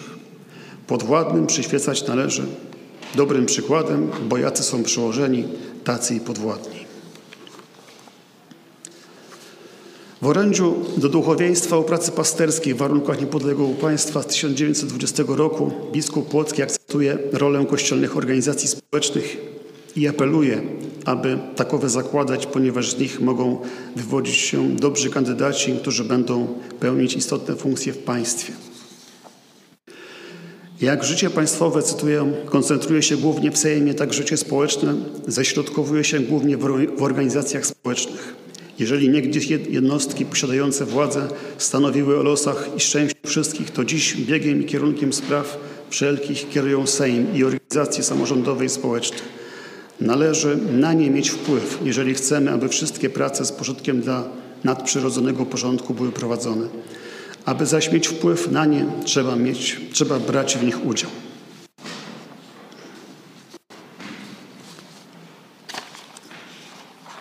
Patrzę na zegarek. Jakże wymownie i aktualnie brzmią słowa księdza arcybiskupa, którym sam był wierny do końca, jak wiemy, z 1920 roku orędzie biskupie skierowanym do księży w parafiach zagrożonych przez wojska bolszewickie. Podczas niebezpieczeństwa należy nabożeństwa w swoim czasie odprawiać, sakramenty sprawować i wiernych w kościele poza kościołem podtrzymywać w ufności na pomoc Bożą. Kapłan ani podczas zarazy, ani podczas wojny uchodzić nie może. W takich razach trzeba być bohaterem. Gdyby ktoś, quod deus avertat, Boże uchowaj, opuścił stanowisko swoje, niechże wie, że naraża się na kary kościelne i pozbawienie swego zaszczytnego urzędu pasterza.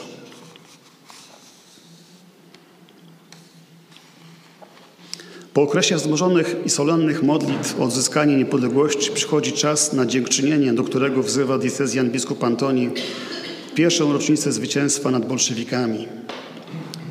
Wspominając to wszystko, wzywam was, diecezjanie moi, do serdecznego podziękowania za ten widomy, a szczególniejszego Bożego nad nami zmiłowania znak, który pospolicie cudem nad Wisłą zowiemy.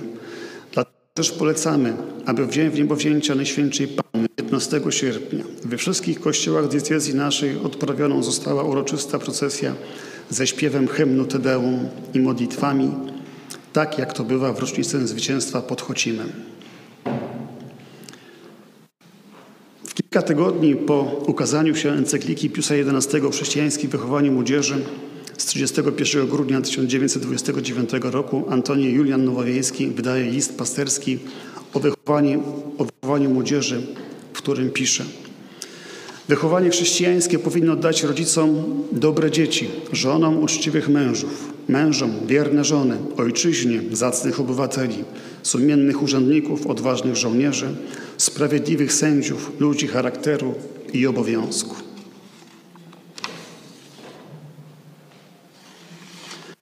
Według biskupa polskiego patriotyzm wyraża się również w konkretnych postawach obywatelskich, których wyrazem jest udział w wyborach i oddawanie głosu na odpowiednich kandydatów. W słowie swoim w sprawie udziału w wyborach pisze następująco.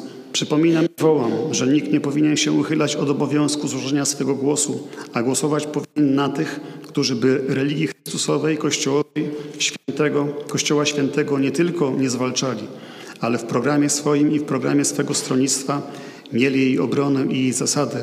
Zdecydowanie wprowadzali do rodziny, do szkoły, do życia państwowego. Tacy posłowie będą mieli pomoc od Boga, ojczyznę naszą miłą na drogi Boże wprowadzą. Sami zgodnie pracować będą dla jej dobra. W błogosławieństwie za Bożym dobrobyt prawdziwy wszystkim dzieciom wspólnej naszej Matki Ojczyzny zapewnią, choćby największe trudności piętrzyły się przed nami. Tak, tutaj pan prezes wice już mówi, że czas kończyć, dlatego zakończę modlitwą, znaczy modlitwą yy, rodzajem odezwy z 1918 roku, dosłownie z 10 listopada tego roku, czyli wiemy, że w, dzień, dzień, w przeddzień odzyskania przez Polskę niepodległości. Biskup Antoni pisze: Obowiązkiem wszystkich jest zanosić gorąco modły do Boga za ukochaną ojczyznę naszą, za odzyskaną państwowość polską, za władzę naszą najwyższą, za urzędy nasze, za wszystkich społem braci naszych i błagać Go usilnie, aby w tej ojczyźnie naszej miłość i zgoda szczerze panowała, aby sprawiedliwość zupełna nami rządziła, ażeby Pan Bóg w niej należyte służby nasze odbierał, a w ten sposób, aby niezmącona tymi karygodnymi czynami pomyślność stała się udziałem wszystkich synów naszej polskiej ziemi. Amen. Jakże aktualne te słowa. Dziękuję Państwu za uwagę. Serdecznie zapraszam do wystąpienia księdza doktora Roberta Ogrodnika z tytułem referatu Lux in tenebris lucet, rzecz o błogosławionej siostrze Marii Teresie Kowalskiej. Bardzo proszę. Bardzo dziękuję za zaproszenie na dzisiejsze spotkanie.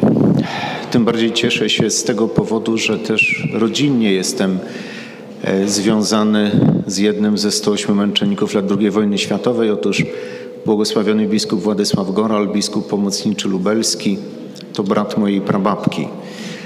E, ja także jestem postulat, wicepostulatorem w jego procesie kanonizacyjnym. A więc e, tutaj tym bardziej dla mnie ogromny zaszczyt, że w tym miejscu na Działdowskim Zamku mogę e, do Państwa przemawiać.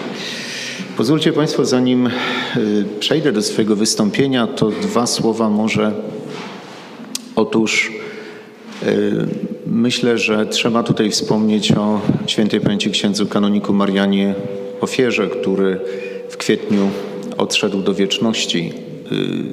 Myślę, że Państwo się chyba zgodzicie ze mną, że gdyby nie ogromna determinacja księdza Mariana Ofiary, to y, nie byłoby aż takiego dużego rozgłosu o męczennikach działdowskich. To jest jego zasługa bezsprzecznie. I stąd stawiam wniosek formalny na samym początku. Tutaj o tu nas proszę Państwa jako uczestników, abyśmy zaapelowali do władz miasta Działdowa o trwałe upamiętnienie pamięci księdza Mariana Ofiary poprzez przyznanie ulicy bądź placowi w Działdowie imienia księdza Mariana Ofiary.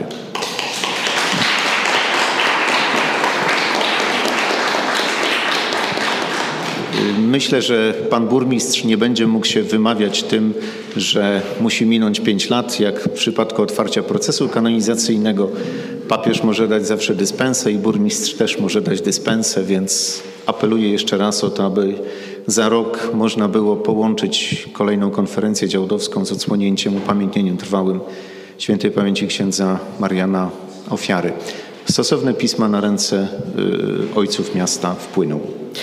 Drodzy Państwo, tak jak wspomniał Pan Prezes, y, temat mojego y, wystąpienia brzmi Et lux in tenebris lucet. Jest to y, fragment zaczerpnięty z Ewangelii według świętego Jana z pierwszego rozdziału, z piątego wersetu.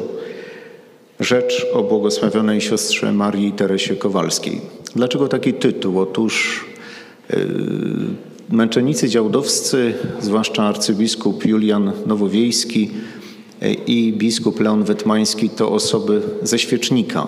Jako pasterze kościoła przedwojennego, tym bardziej, że arcybiskup Wetmański był seniorem episkopatu, był biskupem praktycznie człowiekiem renesansu, wielokrotnie, wielostronnie uzdolnionym przez opatrzność Bożą. W jego cieniu dożywał, do świętości dojrzewał biskup Leon Wetmański. A więc oni mieli większą możliwość, bo byli pasterzami kościoła E, w Polsce. Natomiast błogosławiona siostra Maria Teresa Kowalska to skromna zakonnica z klauzurowego jeszcze dodatkowo zakonu, a więc żyjąca w ukryciu, żyjąca za klasztorną kratą i tak naprawdę nie pokazująca się światu. I tu nagle, tu nagle Pan Bóg stawia ją przed naszymi oczyma jako wzór godny do naśladowania. Stąd tytuł Światłość w ciemności świeci. Bo ciemność to w tym sensie, że jako ukrycie, jako e, to zamknięcie za kratą klauzurowego klasztoru, który jest poświęcony e, wynagrodzeniu, modlitwie, ekspiacji za grzechy świata. Bo taka jest zasada życia zakonnego, a zwłaszcza życia klauzurowego, tego ścisłej klauzury papieskiej. To tyle tytułem wyjaśnienia tego tytułu. W chrześcijaństwie czas ma podstawowe znaczenie czasie zostaje stworzony świat, w czasie dokonuje się historia zbawienia, która osiąga swój szczyt w pełni czasu, czyli wcielenia i swój kres w chwalebnym powrocie Bożego Syna na końcu czasów.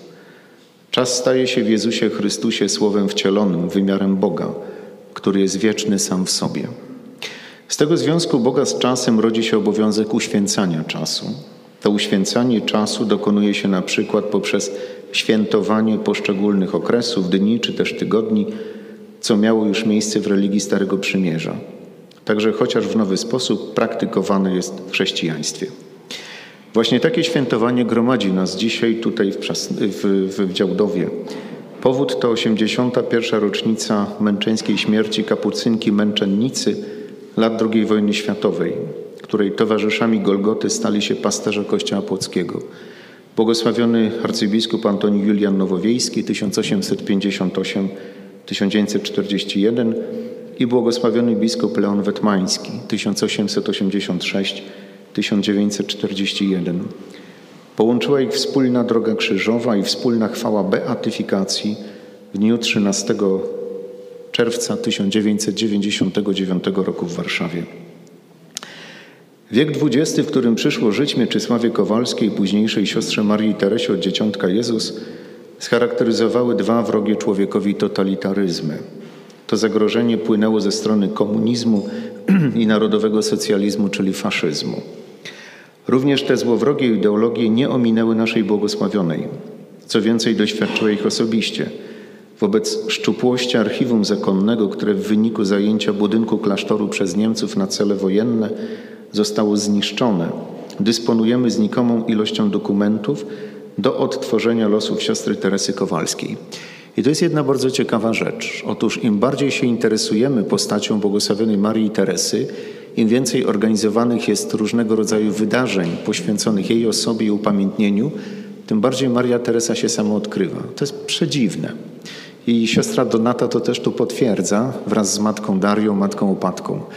Bo do tej pory o pewnych rzeczach żeśmy kompletnie nie wiedzieli. Nawet do procesu kanonizacyjnego pewnych faktów nie było. A im więcej mówi się o Marii Teresie Kowalskiej, im więcej uroczystości, im więcej upamiętnień, tym bardziej ona sama się niejako nam odkrywa. To jest przedziwny fenomen. E, ja to mówię z jednej strony jako ksiądz, a z drugiej strony jako e, historyk też. Przedziwne to jest. Tak się nawet nad tym zastanawiałem dzisiaj, jadąc tutaj z Warszawy. Otóż po długich poszukiwaniach udało się również dotrzeć do aktu ślubu rodziców naszej błogosławionej, w którym czytamy, że Adam Józef Kowalski, który urodził się 24 grudnia roku 1871 w miejscowości Górka bądź Górki, bo tak trudno jest odczytać ten zapis, akta są w języku rosyjskim, parafia Racławice, powiat miechowski, Ciekawe, że został ochrzczony pod numerem pierwszym, a więc był pierwszym dzieckiem w tym nowym roku 1871, a to jest notabene rok y, trwania Soboru Watykańskiego I. Y, był szewcem i Waleria Konstancja Brzezińska przy matce, a więc widać nie miała zawodu, Zawarli sakramentalne małżeństwo dnia 12-25 września 1901 roku. Daty są podwójne, bo jest numeracja rosyjska i numeracja łacińska. O godzinie 7 wieczorem rodzicami Adama Kowalskiego byli Piotr i Aleksandra Skruszyńskich, którzy już nie żyli. A sam e, Adam Kowalski mieszkał w Warszawie przy ulicy Wilczej 1758 w parafii świętej Barbary. Natomiast Waleria Konstancja Brzezińska mieszkała w parafii świętego Andrzeja w Warszawie przy ulicy Wroniej 1171 w parafii Wszystkich Świętych w Warszawie. Rodzicami jej byli Teofil, zmarł wcześniej, i Józefa z Przybyszewskich. Świadkami ślubu byli Jan Grodzicki, urzędnik kolei warszawsko-wiedeńskiej, zamieszkały w Skierniewicach i Józef Lipiński, szewc z Warszawy. Parę połączył ksiądz Julian Biały, miejscowy wikariusz. W akcie ślubu zapisano, że Adam Józef Kowalski miał lat 28, a za rok, kiedy urodziła się córka, późniejsza męczennica z Kelsoldał, wpisano już lat 30. Podobny zabieg wykonano w przypadku matki, która w momencie ślubu miała 22 lata, a za rok przy chrzcie córki wpisano lat 24. Dziwna rozbieżność. Udało się odnaleźć wpis do Księgi Chrztów samej Marii Teresy, pod sygnaturą 2142. Jak wspomniano, rodzicami naszej błogosławionej byli Adam Józef Kowalski-Szewc, w chwili urodzenia córki mający lat 30, zamieszkały w Warszawie przy ulicy Żelaznej nr 1542 oraz Waleria Konstancja Brzezińska, lat 24. Rodzice połączeni byli świętym węzłem małżeńskim. To jest zapis z metryki, z aktu y, ślubu. Mieczysława urodziła się o godzinie czwartej po południu 6-19 września 1902 roku i ochrzczona została 22 września 5 października 1902 roku przez księdza Michowicza, wikariusza parafii Wszystkich Świętych w Warszawie. Zgłosili się z dzieckiem o siódmej po południu.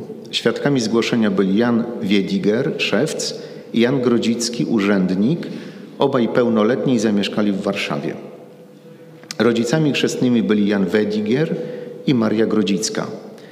To nam zmienia dotychczasowy oficjalny dzień urodzin z 1 stycznia na 19 września 1902 roku, bo nawet w procesie kanonizacyjnym był podany 1 stycznia, a udało nam się tę metrykę odszukać i mamy już niejako czarno na białym. Do pierwszej Komunii Świętej przystąpiła 21 czerwca 1915, a bierzmowanie otrzymała 21 maja 1920. Jak powszechnie wiadomo w historiografii, rok 1920 był niezwykle ważny w historii Polski. Do 15 sierpnia 20 roku armia polska ostatecznie pokonała hordy bolszewickie zagrażające ojczyźnie.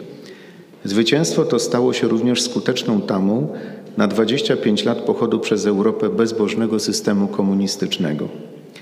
To śmiertelne niebezpieczeństwo papież Pius XI w swojej encyklice Divini Redemptoris tak scharakteryzował. Cytuję. Narody w przerażającym znajdują się niebezpieczeństwie popadnięcia na nowo w barbarzyństwo, okropniejsze jeszcze, aniżeli to, w którym większa część świata znajdowała się przed przyjściem Zbawiciela Bożego. Domyśliliście się już niewątpliwie, czcigodni bracia, o którym to groźnym mówimy niebezpieczeństwie – mianowicie o tak zwanym bolszewickim oraz bezbożnym komunizmie, który wyraźnie dąży do tego, aby do szczętu zniszczyć wszelki ład społeczny i podważyć same podwaliny kultury chrześcijańskiej.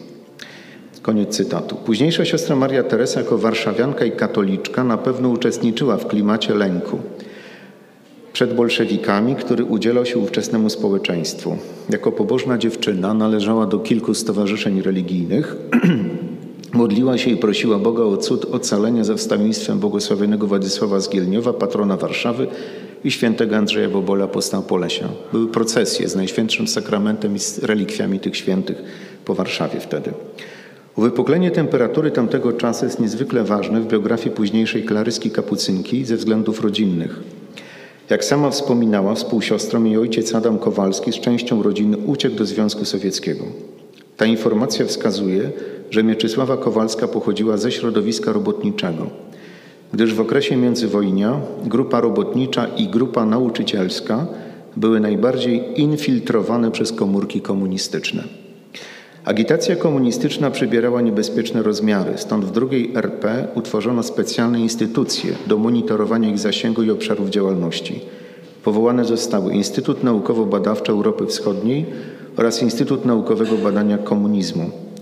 Celem nadrzędnym tych placówek było zbieranie relacji, dokumentów w języku rosyjskim, przegląd prasy sowieckiej i sowieckojęzycznej oraz wydawanej w Polsce, gromadzenie relacji uciekinierów z bolszewickiej Rosji, dokumentowanie zbrodni bolszewickich, wydawanie literatury naukowej i popularno-naukowej oraz zaznajomienie społeczeństwa z ideologią bolszewicką i przeciwdziałanie jej rozwojowi.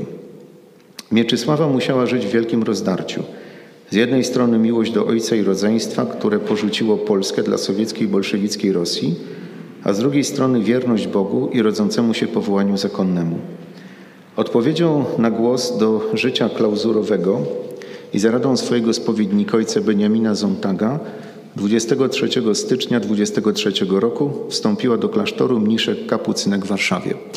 Ciekawy jest też fakt, bo tenże ojciec Beniamin Zontag, kapucyn z Miodowej w Warszawie, był tym, który dysponował na śmierć Eligiusza Niewiadomskiego. A Eligiusz Niewiadomski to ten, który zastrzelił w gmachu Zachęty w 1919 roku pierwszego prezydenta odrodzonej Rzeczypospolitej Gabriela Narutowicza. Kontakt z kapucynami wskazuje również, że późniejsza mniszka należała do tercjarstwa przy kościele kapucynów. Poznanie ducha franciszkańskiego, jak również prowadzenie pogłębionego życia wewnętrznego zaowocowało wyborem rodziny zakonnej surowej regule. Mieczysława poza potrzebą ściślejszego związku swojego życia z Jezusem miała w swoim wnętrzu nieustannie krwawiącą ranę ateizmu swoich bliskich, wśród których na pierwszym miejscu znajdował się ojciec Adam Józef Kowalski. Chwila głębokiej refleksji i troski ich zbawienie dzieliła się tym bólem ze współsiostrami. Kolejne etapy formacji zakonnej przebiegały następująco. 12 sierpnia 23 rok obłóczyny i zmiana imienia na Teresa Dzieciątka Jezus, pierwsza profesja 15 sierpnia 24, a śluby wieczyste 26 lipca 28. W pamięci współsióstr zapisała się jako zakonnica bardzo gorliwa, ofiarna, pełna miłości i zaparcia, rozmodlona, jednocześnie wątła i chorowita. Przymioty ludzkie i dary Boże sprawiły, że cieszyła się ogromną miłością współsióstr. Te cechy sprawiły, że pełniła odpowiedzialne zadania w klasztorze. Furtianki, zakrystianki, bibliotekarki, wspomagała chorą mistrzynię nowicjatu, chociaż sama mistrzynią nie była i piastowała godność radnej konwentu. Na podstawie zachowanych relacji można z dużą dozą pewności stwierdzić, że siostra Maria Teresa od Dzieciątka Jezus żyła duchowością pasyjną i ekspiacyjną. Na krzyżu w swojej celi zakonnej, jak wspominały siostry, napisała Cicho, cichusieńko, bo mój Jezus kona. Okazją do dobrowolnego urzeczywistnienia daru z siebie stała się środa po niedzieli męki pańskiej. Koronikarka tego okresu, siostra Maria Honorata Szwarc, tak pisała, cytuję, Dnia 2 kwietnia 41, jak zwykle zmówiłyśmy jucznie wspólnie u naszej matki o północy i rozeszłyśmy się na spoczynek. W narożnej celi na piętrze, której jedno okno wychodziło na ogródek zewnętrzny przy furcie, spały dwie siostry, Immaculata i Honorata. Naraz nad ranem budzi ich jakieś głośne chodzenie i dobijanie się do klasztoru od strony furty oraz tubalny głos Niemca. Los z klostoru, luz z klostoru. Koniec cytatu. Dramatu całej sytuacji, w którym znalazła się siostra Maria Teresa wraz z resztą konwentu dodaje fakt okrutnego postępowania Niemców z bezbronnymi mniszkami. Cytuję. Jeden z nich chwycił siostrę Teresę za rękę i chciał przemocą wypchnąć ją za furtę. Siostra jednak oparła się pijanemu żołdakowi, mówiąc z godnością: Nie mogę wyjść nieubrana. Muszę się ubrać. Najgorzej było zupełnie z pijanymi gestapowcami. Ci już nie liczyli się z niczym. Jeden z nich spotkał siostrę Salome na korytarzu i z całą siłą kopnął ją nogą, obutą w żelazny but, y, podbitą w but podbity żelastwem tak mocno, że aż się przewróciła. Koniec cytatu. Bezpodstawne aresztowanie i znęcanie się przez Niemców rozpoczęło Gehennę 36 klarysek kapucynek, które zostało osadzone w KL Soldau. To aresztowanie wpisało się w dalszy etap osławionego planu AB, w którym Adolf Hitler postanowił zlikwidować polską inteligencję, do której niewątpliwie należało polskie duchowieństwo. No, dzisiaj w świetle badań i dokumentów i odkryć już nikt nie ma wątpliwości, że było to walka z narodem, zwłaszcza z jego inteligencją. Jedynie tylko w to wierzyć nie chcą Niemcy. Wiele razy w czasie rozmów z Niemcami tego doświadczyłem. Niemcy przyjęli dwutorowość rozprawienia się z tą grupą społeczną. Pierwsza metoda to natychmiastowe egzekucje dokonywane przez Einsatzgruppen i Selbstschutz na podstawie osławionej listy proskrypcyjnej. Druga natomiast zakładała fizyczne wyniszczenie w obozach pracy i obozach koncentracyjnych. Klaryski zostały osadzone w obozie koncentracyjnym w Działdowie. Atuty komunikacyjne Działdowa, położonego na terytorium granicznym dawnego państwa polskiego z Prusami Wschodnimi, będącego bardzo ważnym kolejowym węzłem, wykorzystały władze okupacyjne do eksterminacji polskiej ludności.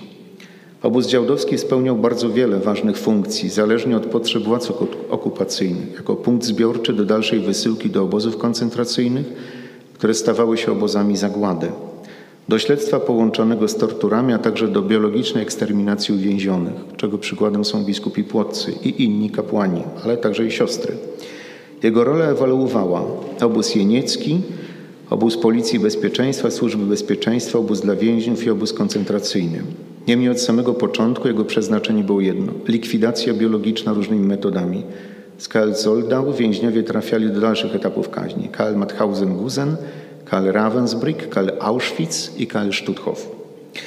Obóz Działdowski był miejscem, gdzie w wyniku akcji 4 F-13 wymordowano około 1558 niepełnosprawnych i umysłowo chorych z Prus Wschodnich i około 300 osób z północnego Mazowsza. Zbrodni tej dokonano w okresie od 21 maja do 8 czerwca 40 tlenkiem węgla, a więc przy pomocy mobilnych y, komór w samochodach gazowych, w samochodach y, takich y, ciężarowych, czyli rura była skierowana do środka.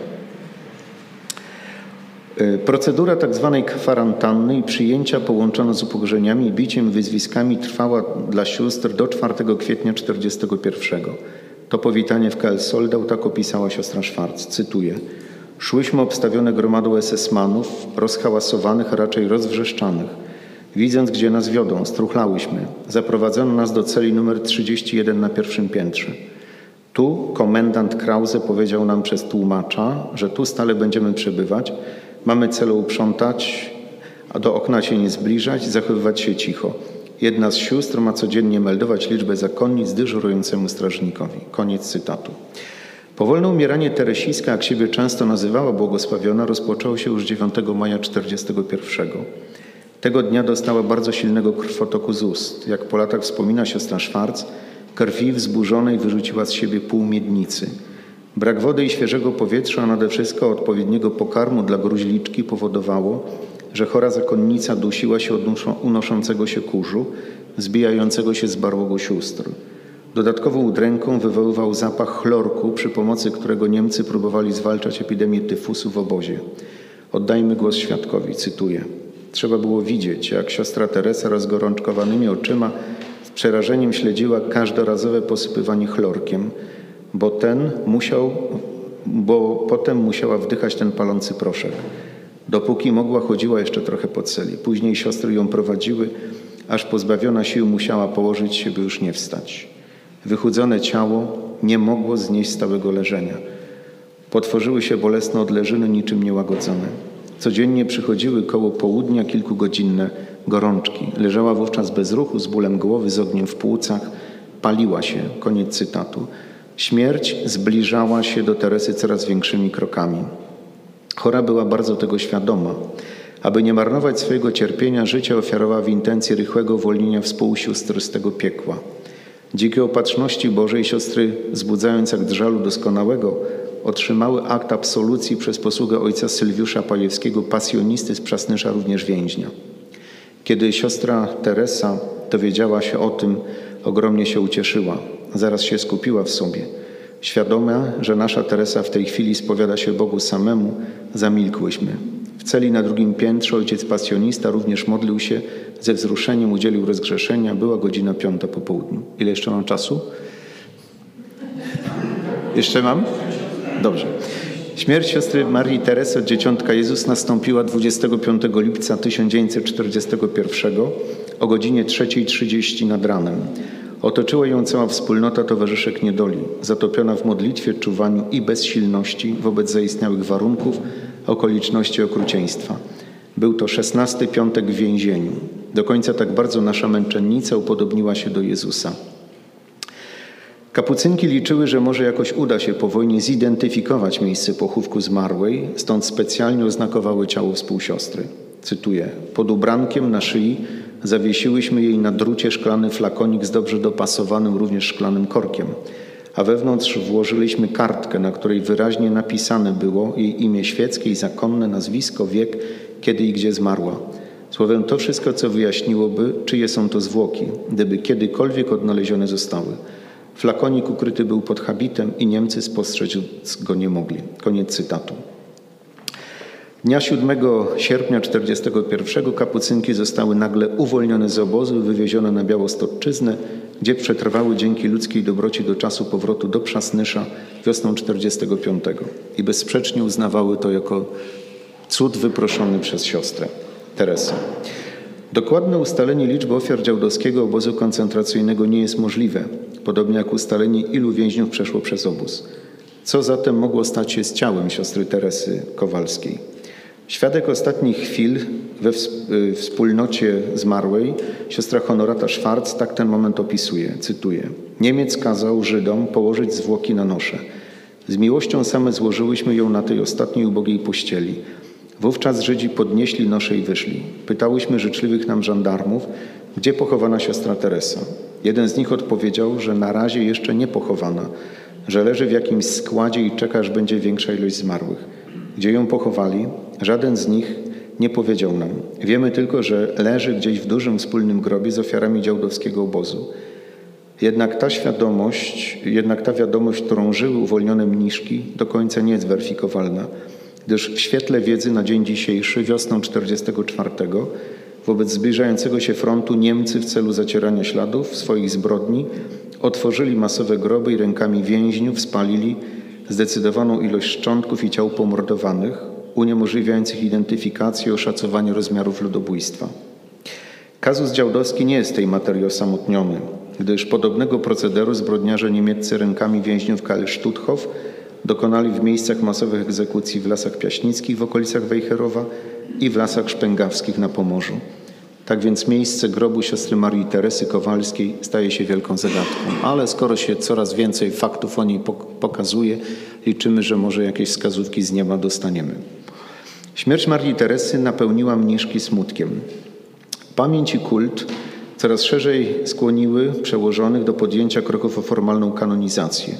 Doskonałą okazją stał się zbiorowy proces kanonizacyjny polskich męczenników reprezentujących ponad 6 milionów Polaków umęczonych przez okupanta niemieckiego podczas II wojny światowej. Do sprawy siostry Marii Teresy został przydzielony ojciec dr Gabriel Bartoszewski-Kapucyn. Mimo szczupłego materiału historycznego, zwłaszcza z czasu przed wstąpieniem do klasztoru, ale bazując na relacji 34 towarzyszek męczeństwa, sprawa siostry Marii Teresy Kowalskiej została szczęśliwie doprowadzona do radosnego dnia jej beatyfikacji w Warszawie 13 czerwca 1999. Piękną konkluzją są słowa postulatora generalnego sprawy 108 męczenników, księdza profesora Tomasza Kaczmarka. Cytuję: Kościół daje nam w męczennikach nowe konkretne przykłady wierności Bożemu prawu w sytuacjach o wiele trudniejszych niż dziś. Wskazuje na nowych przewodników i orędowników przed Panem, w których Chrystus okazał swoją moc. Tytuł tej refleksji o błogosławionej Marii, Klarysce, z Przasnyskiego klasztoru w 81. rocznicę jej śmierci został zapożyczony, jak wspomniałem, z Ewangelii według świętego Jana. Et lux in tenebris lucet i światłość w ciemności świeci. To zdanie ma również swoją drugą część, która brzmi i ciemność jej nie ogarnęła. Jak pisała w liście w 1948 roku do księdza Wacława Jezuska z Płocka, ówczesnego kanclerza, matka Angela Chmielowska-Kapucynka, podczas rekolekcji, które dla przasnyskiej wspólnoty w latach 30. XX wieku głosił ksiądz biskup Leon Wetmański, jedna z sióstr wyraziła pragnienie, aby zostać męczennicą, na co odpowiedział po chwili refleksji biskup Wetmański, cytuję, do łaski męczeństwa trzeba się przygotować całe życie – Inaczej, gdyby to męczeństwo przyszło, nie wytrwa dusza. Koniec cytatu. W przypadku błogosławionej siostry Teresy te słowa sprawdziły się w całej rozciągłości, gdyż całe jej życie było cichą ofiarą i kalwarią złożoną w latach jej młodego, ale jakże intensywnego życia mistycznego. Dziękuję i przepraszam za przeciągnięcie.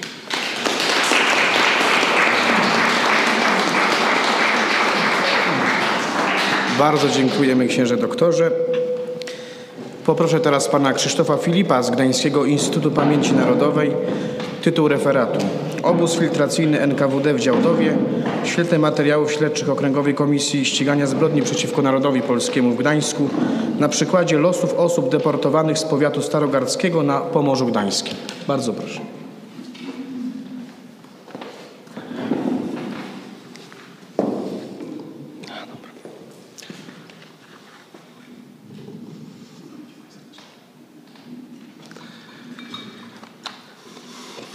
Dziękuję za pomoc.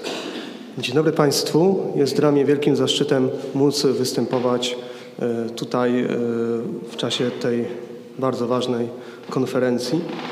Ważnej dla mnie również osobiście, ponieważ jestem bliskim krewnym księdza błogosławionego Bronisława Komorowskiego, zamordowanego przez Niemców e, w Sztutofie, w obozie koncentracyjnym.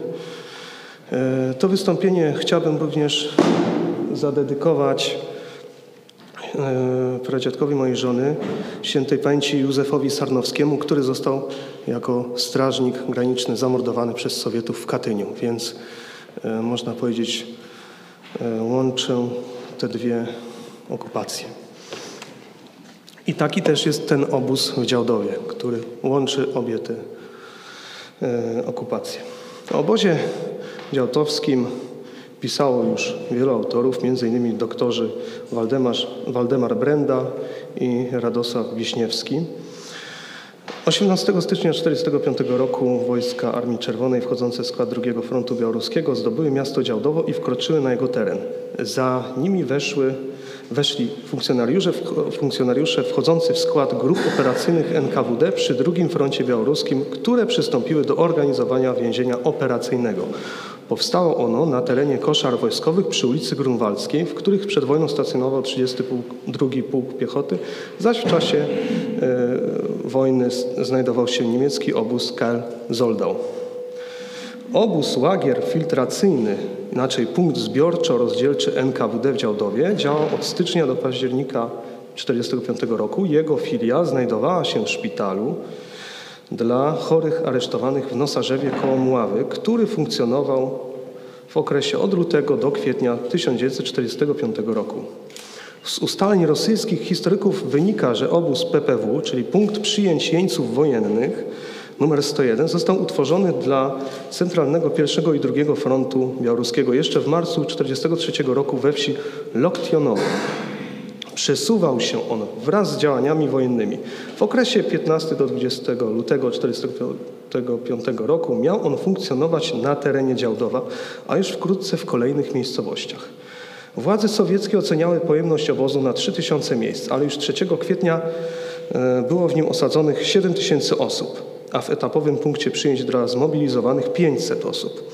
W okresach e, przepełnienia dla części więźniów rozstawiano namioty wojskowe, działały dwa punkty zborne w Iławie i w Ciechanowie. Punkt etapowy dla aresztowanych z Pomorza Gdańskiego, transportowanych do Działdowa i Ciechanowa, znajdował się w barakach byłego niemieckiego obozu dla jeńców sowieckich w Glinkach w Toruniu, na Glinkach w Toruniu, przepraszam.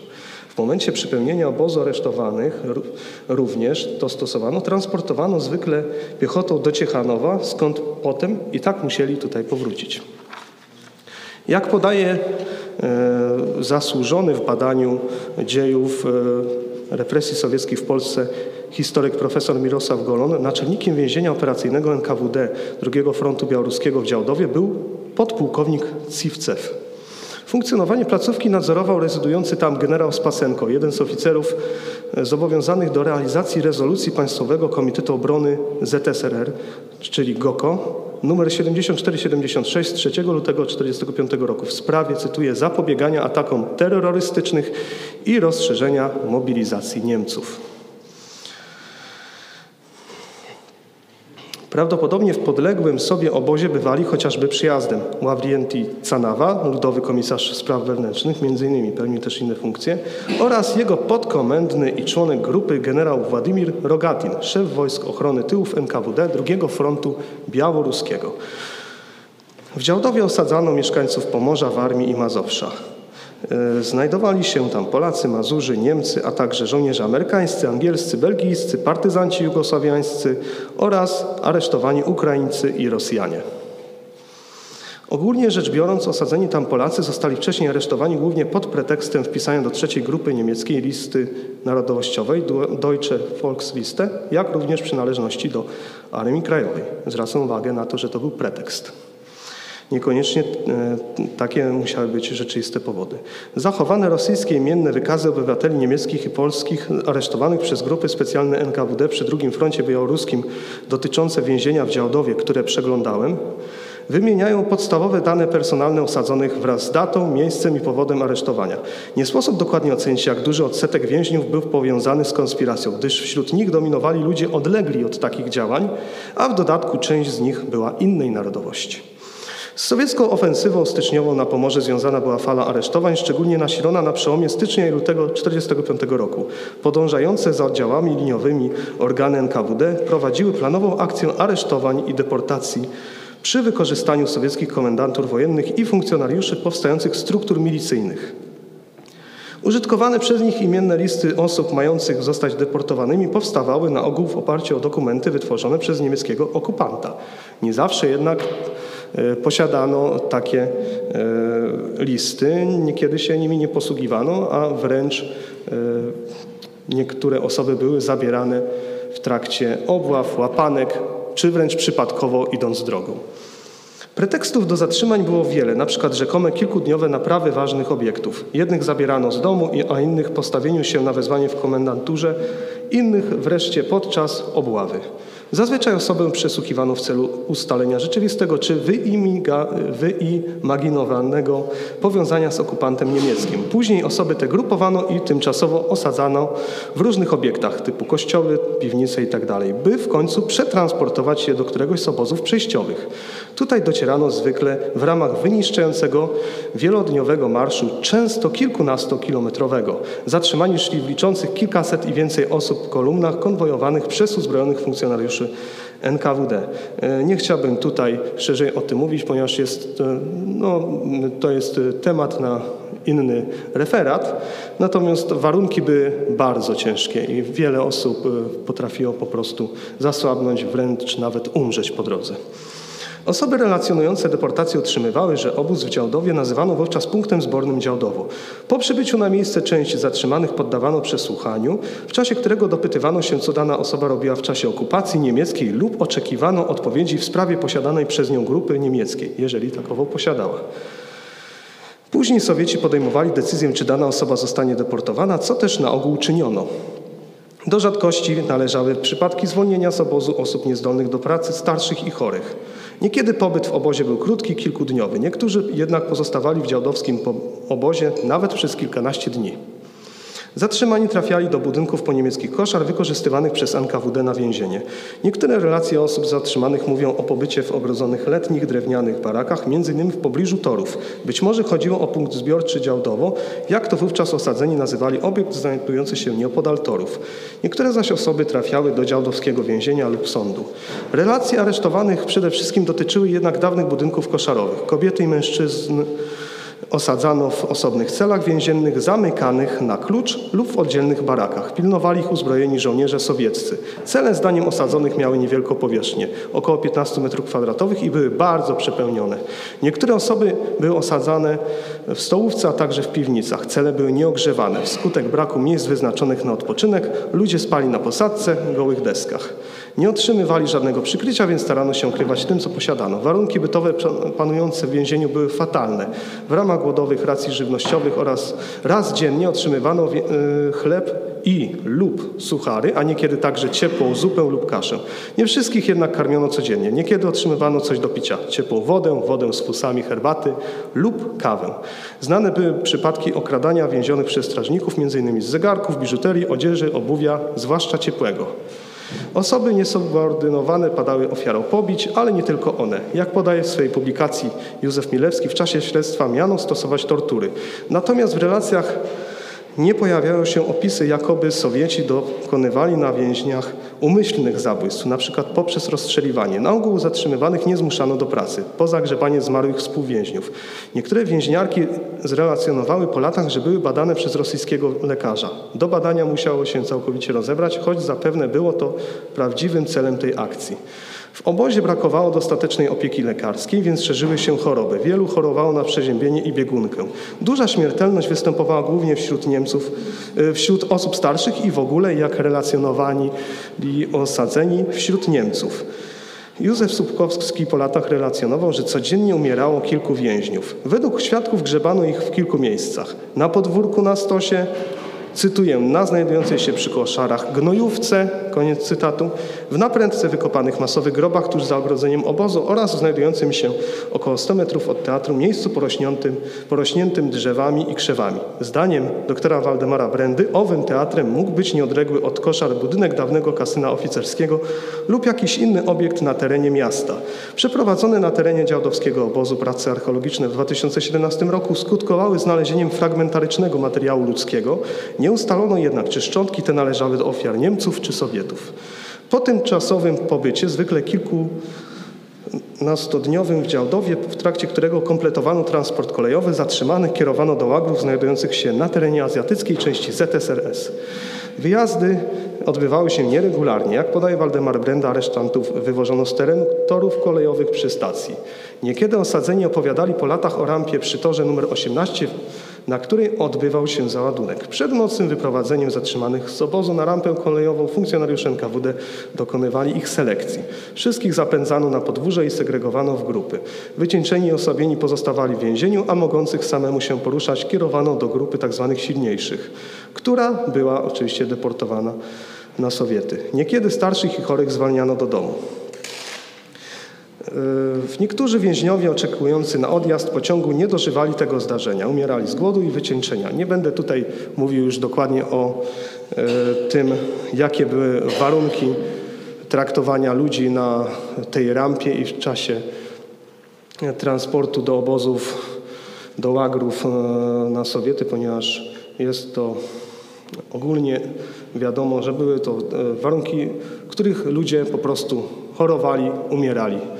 Czy, y, natomiast chciałbym y, powiedzieć Państwu, że ze sprawozdania majora Służby Medycznej NKWD Mikoła Nowa z 23 kwietnia 1945 roku wynika, że między 26 lutego a 6 kwietnia wysłano z Działdowa 10 eszelonów, które miały objąć ogółem 15 448 osób. Natomiast Okręgowa Komisja Badania Zbrodni przeciwko Narodowi Polskiemu Instytut Pamięci Narodowej w Białymstoku ustaliła, że było ich kilkanaście tysięcy.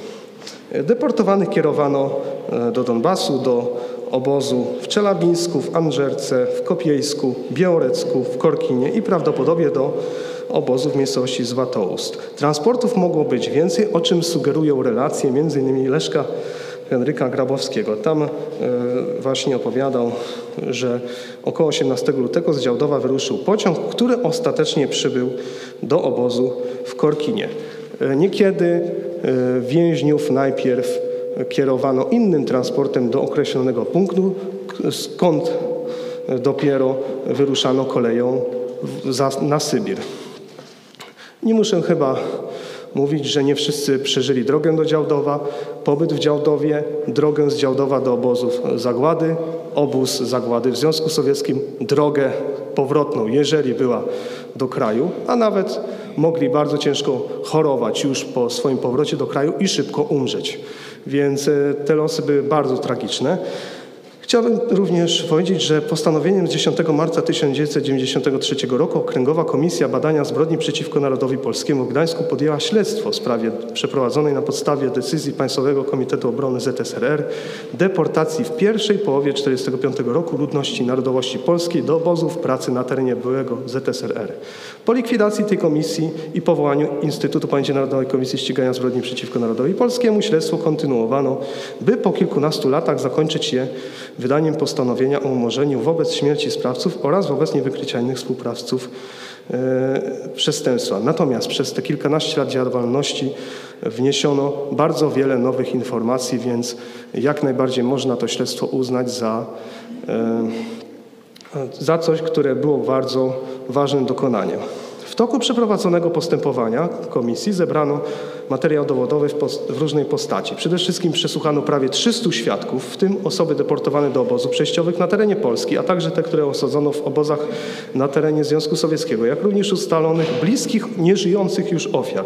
Przejrzano materiały znajdujące się w zasobach archiwalnych oraz literaturę historyczną. Dokonano oględzin akt postępowań sądowych w sprawach o uznanie za zmarłych bądź stwierdzenie zgonów wydawanych przez sądy z terenu objętego przedmiotem e, śledztwa. Uważam, że bardzo cenne są zwłaszcza te materiały a propos zgonów, ponieważ były składane jeszcze w latach 40.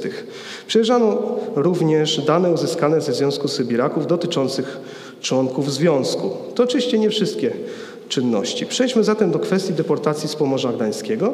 Bardzo duży wkład w tę kwestię wnieśli dwaj bydgoscy reporterzy ilustrowanego Kuriera Polskiego, Adam Lewandowski i Krzysztof Błażejewski. Podali oni na przykład, że spośród ponad 680 osób wywiezionych z powiatu starogardzkiego 11% stanowili nieletni, w tym jedna dziewczyna i pięciu chłopców mających tylko 15 lat. W 90 roku profesor Włodzimierz Jastrzębski opublikował klasyczną już pracę na temat dalekich e, sowieckich wywózek e, z Pomorza w 1945 roku. Ona się nazywała W dalekim obcym kraju deportacje Polaków z Pomorza do ZSRR w 1945 roku.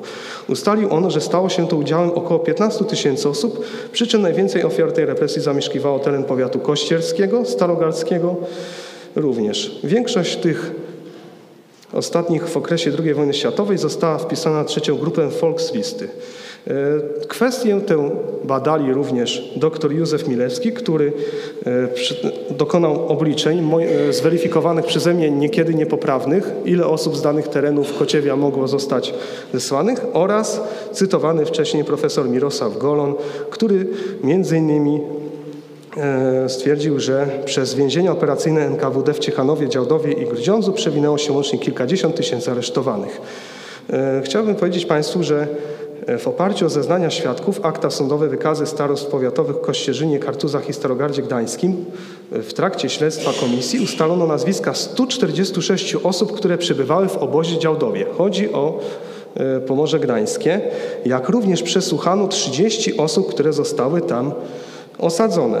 Już o samym przebiegu e, aresztowań w powiecie starogardzkim opowiadać nie będę. E, To było przede wszystkim luty 1945 roku. Natomiast e, jeszcze w 1945 roku starostwo powiatowe mm, wykonało 28-stronicowy wykaz osób uprowadzonych swego czasu z powiatu starogardzkiego przez wojska radzieckie. Ja zbadałem ten dokument, którym posługiwali się e, różni badacze. E, Opisywali oni zgodnie z tym zapisem, że było tam 683 pozycji. Ja sprawdziłem, dokładnie przeliczyłem, było ich 669. E, Dokonałem również weryfikacji ustalonych przez doktora Józefa Milewskiego danych na temat, na temat liczby deportacji osób z danych terenów. No, troszeczkę się różnimy w tym. Otóż ustaliłem, że 34 osoby deportowano z miasta Starogard, 38 z gminy Starogard Wieś, 61 z miasta i gminy Skurcz, 18 z gminy Skurcz Wieś, 100 z gminy Zblewo, 86 z gminy Piece, 10 z gminy Bobowo, 107 z gminy Lubichowo, 76 z gminy Osieczna, 113 z gminy Osiek, 26 z gminy Leśna, Gór, Leśna Jania, przepraszam. E, A ile z tych osób, 669 z terenu powiatu starogardzkiego trafiło do obozu w Działdowie? Jeśli chodzi o ten wykaz z 1945 roku, e, znalazłem informację o 54 takich osobach. Był to zatem odsetek około 8% ogółu deportowanych. Najwięcej z nich pochodziło, już nie będę wymieniał, e, z gmin Osiek, bo 14 osób z gminy Osieczna, bo 13, gminy Leśna Jania 9, gminy Piece 7, gminy Skurcz Wieś 6, gminy miasta Skurcz 4, z miasta Starogard 1. Symptomatyczne, że w wykazie ani razu nie wymieniono obozu w Działdowie jako miejsca docelowego zesłania 255 deportowanych z gmin Bobowo, Lubichowo, Starogard Wieś i Zblewo.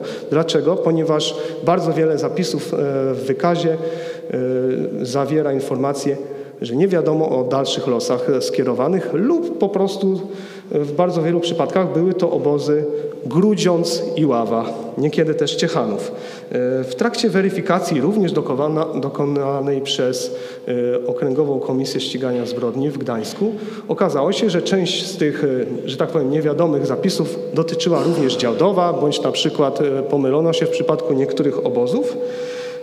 Z mojej weryfikacji tej listy jak dotąd udało mi się ustalić 82 personalia.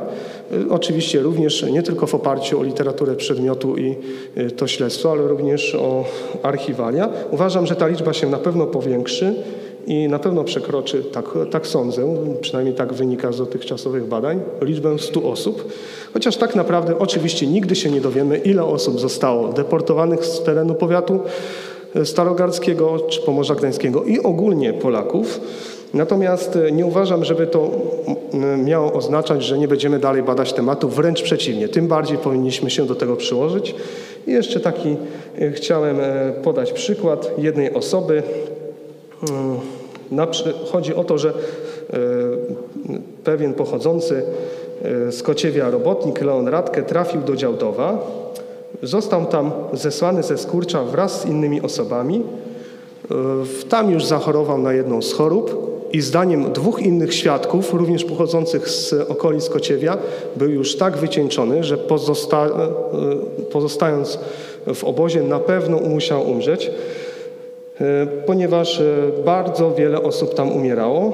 W 1947 roku wdowa po nim zawnioskowała do Sądu Grodzkiego w Starogardzie o stwierdzenie zgonu i dwie osoby, które wraz z nim e, zostały zesłane do Działdowa, a które później wyruszyły w dalszy transport deportacyjny na teren sowiecki i przeżyły go, zeznawały w tej sprawie i jego e, zgon został stwierdzony na właśnie godzinę 24, 31 marca 1945 roku. Takich osób było bardzo wiele i tak jak stwierdziłem, wiele też osób nie przeżyło obozów na zsyłce już w Związku Sowieckim, ale niektórzy też powrócili, by złożyć na przykład zeznania Komisji Ścigania Zbrodni w Gdańsku już w latach 2000, więc e, sądzę, że śledztwo Komisji Ścigania w Gdańsku wniosło duży wkład w jeśli chodzi o dołożenie nowych informacji na ten temat, temat ten zamierzam nadal badać.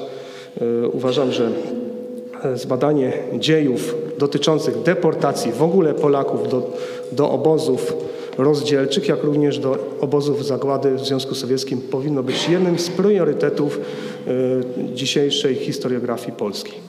Dziękuję.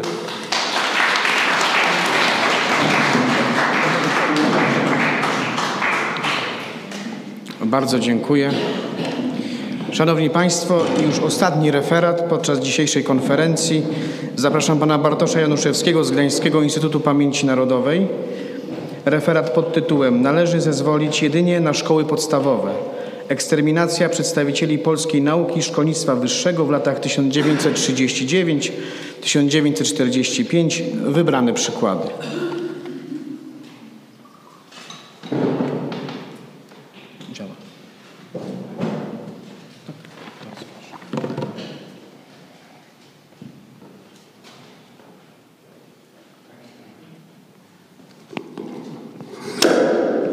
Bardzo dziękuję panie przewodniczący. Szanowni państwo, e, zaprezentowany slajd ze zdjęciami myślę, że dobrze w sugestywny, obrazowy sposób ilustruje politykę okupanta niemieckiego i sowieckiego względem szkolnictwa wyższego i szerzej losy, jakie stały się udziałem świata akademickiego i przedstawicieli nauki polskiej w latach II wojny światowej. Po pierwsze, okupant niemiecki dążył i zrealizował e, całkowite e, unicestwienie szkolnictwa wyższego. Wszystkie placówki, e, przy wszystkie placówki naukowe, badawcze, w tym również szkoły wyższe zostały zlikwidowane na terenie okupacji niemieckiej, zarówno na terenach anektowanych, bezpośrednio włączonych do Rzeszy, jak i w generalnym gubernatorstwie. W przypadku Związku Sowieckiego uczelnie polskie podlegały intensywnej rusyfikacji, sowietyzacji, by nie powiedzieć stalinizacji.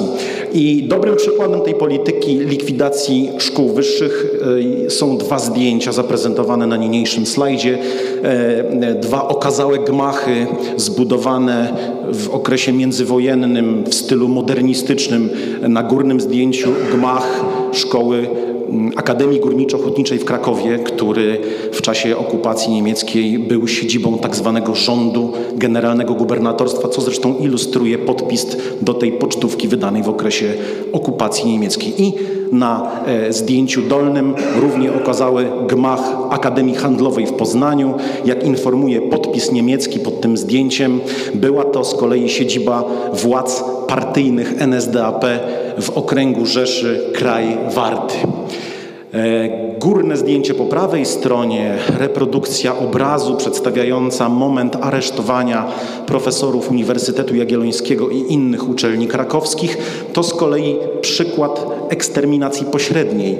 Wiemy doskonale, nie tylko z literatury przedmiotu, ale chociażby z filmów fabularnych, że mm, aresztowani profesorowie w listopadzie 1939 roku trafili do jednego z niemieckich obozów koncentracyjnych. I ostatnie zdjęcie przedstawiające jedną z egzekucji, jakie odbywały się zwłaszcza w pierwszym okresie wojny, już od jesieni 1939 roku. Ta z kolei ilustracja obrazuje w symboliczny sposób eksterminację bezpośrednią, e, jakiej e, stały się ofiarami elity przywódcze państwa i narodów, w tym również przedstawiciele świata akademickiego i nauki polskiej.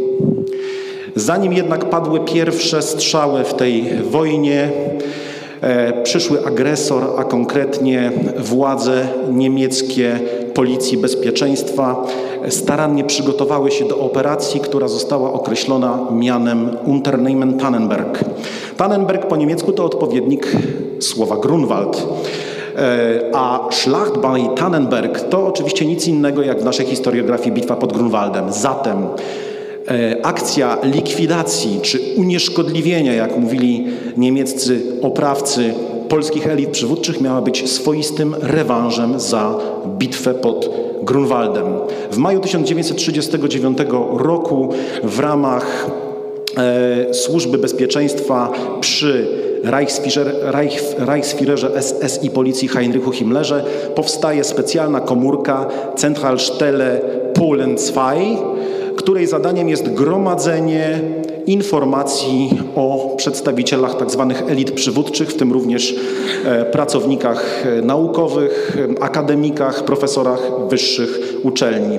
Gromadzono informacje z różnych źródeł. Przede wszystkim starannie śledzono polską prasę codzienną, ale również przedstawiciele mm, niemieckich placówek konsularnych na terenie II Rzeczpospolitej przekazywali informacje do Berlina.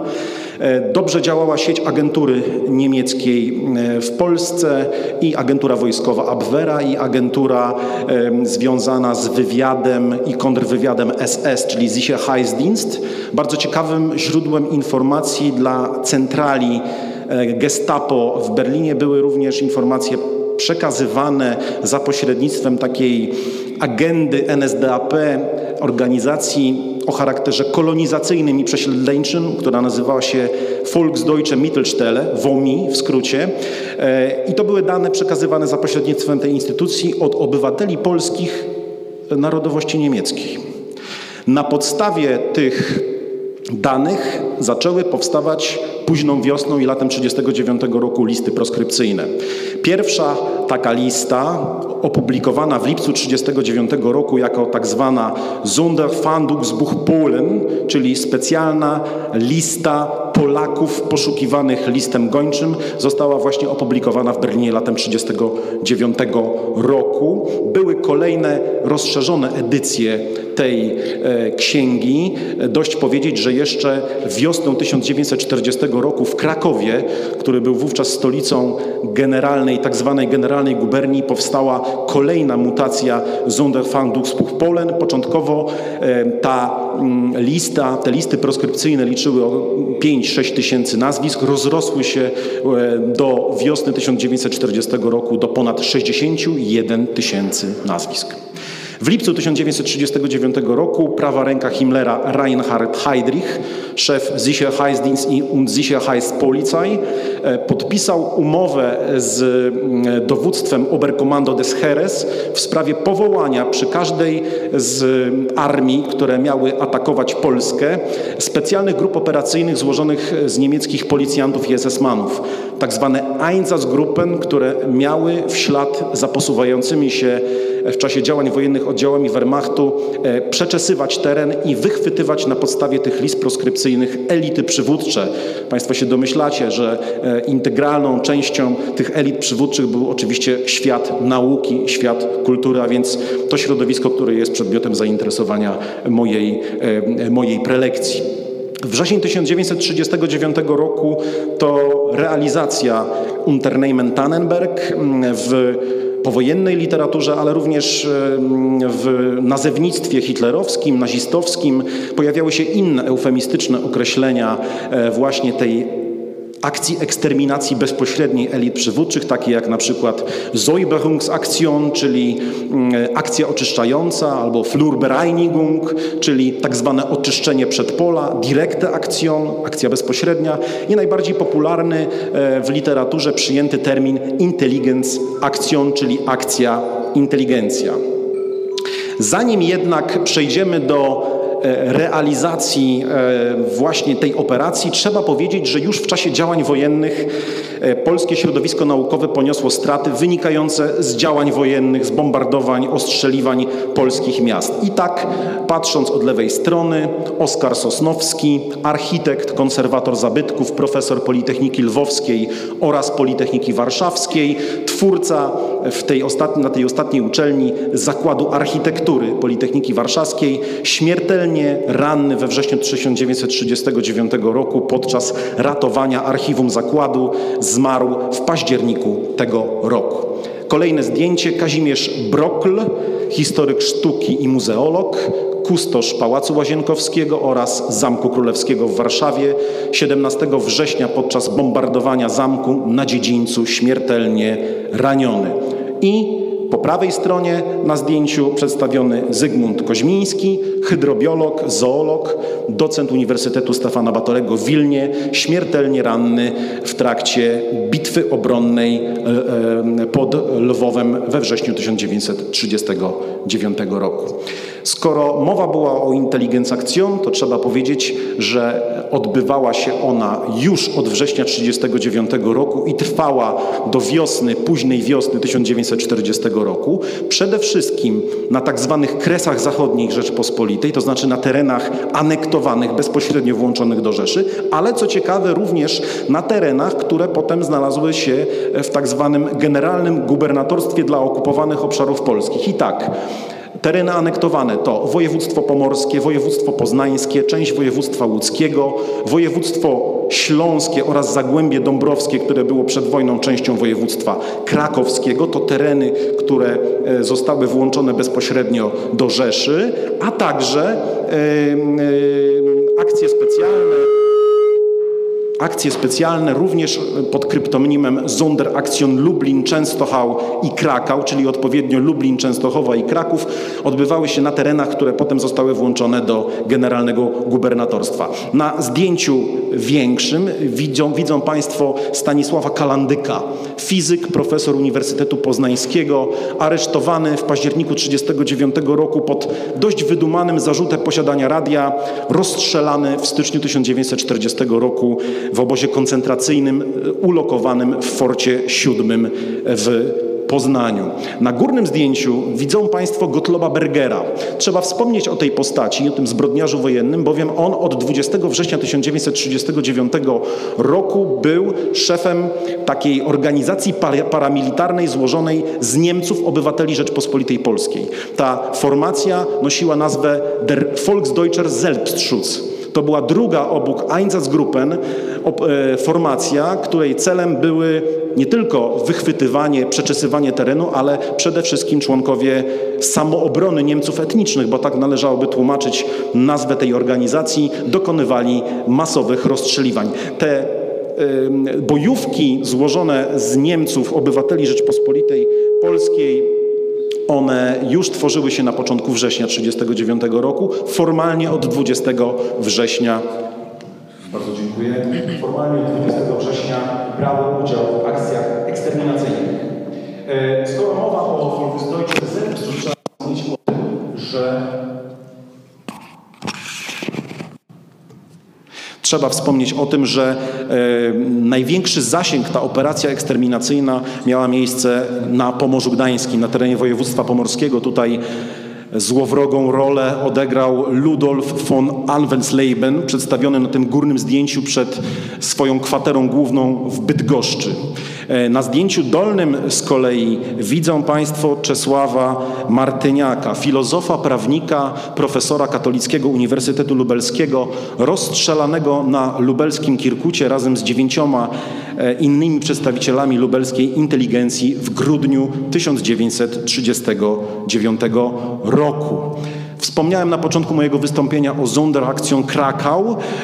6, 6 listopada 1939 roku pod pretekstem otwarcia nowego roku akademickiego w auli Kolegium Nowum Uniwersytetu miał odbyć się wykład pułkownika, podpułkownika SS przedstawionego na górnym zdjęciu Bruno Millera. Ten wykład rzeczywiście się odbył, ale ograniczył się on w zasadzie do kilku zdań, które prezentuję tu na e, slajdzie. Była to oczywiście pułapka, była to, był to fortel, e, przy pomocy którego 80 e, profesorów nie tylko Uniwersytetu Jagiellońskiego, ale również Akademii Górniczo-Hutniczej, Politechniki Krakowskiej dostało się w ręce Niemców. Wszyscy jeszcze w tym samym miesiącu zostali przetransportowani do niemieckiego obozu Sachsenhausen.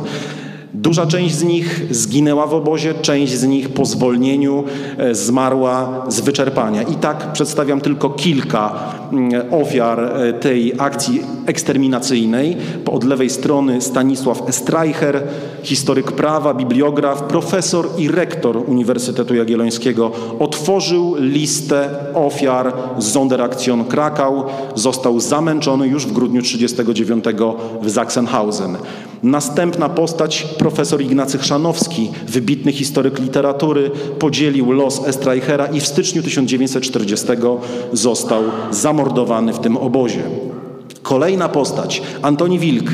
On wprawdzie został zwolniony z obozu, presja środowisk akademickich, naukowych, europejskich była tak silna, że w lutym 40 roku Niemcy zdecydowali się pozostałych jeszcze przy życiu profesorów krakowskich zwolnić.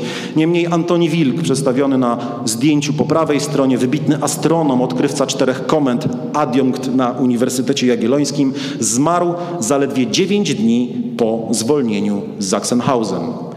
Węzłowe cele tak zwanej polityki oświatowej Niemców można powiedzieć, można ograniczyć do trzech podstawowych punktów.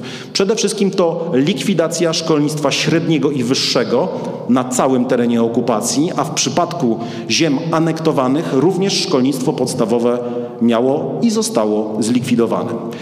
Następnie na terenie generalnego gubernatorstwa Niemcy ze względów pragmatycznych zdecydowali się na pozostawienie szkół podstawowych oraz szkół zawodowych. Jaki charakter miał być tej tak zwanej czteroklasowej szkoły ludowej, obrazują dwa cytaty. Mm, wypowiedź Heinricha Himmlera z 1940 roku. E, e, w swojej wymowie szczególnie okrutna, bo informująca o tym, że Polacy wystarczy, że umieją się podpisać i policzyć do 500. No i ten dolny cytat z referatu Urzędu do Spraw Rasowo-Politycznych NSDAP w Krakowie informuje, jakie przedmioty miały być zakazane. Otóż nie tylko język polski, literatura, geografia, ale na przykład również zajęcia z wychowania fizycznego. Kontynuacją Intelligenzaktion Unternehmen Tannenberg na terenie e, generalnego, e, generalnego gubernatorstwa była tak zwana AB-Aktion. Po niemiecku Außerordentliche Befriedungsaktion, czyli nadzwyczajna akcja pacyfikacyjna, która trwała od wiosny 40 do momentu ataku niemieckiego na Sowiety latem 1941 roku. Wśród ofiar e, akcji AB znaleźli się dwaj profesorowie Uniwersytetu Warszawskiego od góry Stefan Kopeć, biolog, endokrynolog oraz na zdjęciu dolnym Kazimierz Zakrzewski, historyk bizantynista, ale jednocześnie analityk i specjalista do spraw systemów totalitarnych. Obaj zostali aresztowani na przełomie 1940-1941 roku, osadzeni na Pawiaku i w tej samej egzekucji w marcu 1941 zamordowani w Palmirach w Puszczy Kampinoskiej. Po ataku niemieckim na Związek Sowiecki Akcje eksterminacyjne wymierzone w polskie elity naukowe były kontynuowane. W największym polskim kresowym mieście w Lwowie komando eksterminacyjne pod dowództwem Eberharda Schongarta, to zdjęcie górne po lewej stronie, e, Einsatzkommando zur besonderen Verwendung, czyli specjalne komando do zadań specjalnych, pojawiło się w Lwowie i na podstawie list proskrypcyjnych przygotowanych przez ukraińskich studentów Uniwersytetu Jana Kazimierza, Politechniki Lwowskiej, ale również Uniwersytetu Jagiellońskiego pochwycono łącznie 50 profesorów lwowskich uczelni wraz z rodzinami i w, w nocy z 3 na 4 lipca, następnych dniach aż do końca lipca te 50 osób zostało zamordowanych. Wzgórza Wuleckie to park na obrzeżach Lwowa. Wśród zamordowanych znaleźli się przedstawiony na tym zdjęciu środkowym Roman Longchamp de Berrier, profesor prawa i ostatni rektor Uniwersytetu Jana Kazimierza w Lwowie. Szczególnie tragiczna była to egzekucja, bowiem w domu, gdzie przebywał razem z żoną, córką i trzema synami, Niemcy pozostawili tylko żonę i córkę, natomiast on razem z trzema synami został rozstrzelany.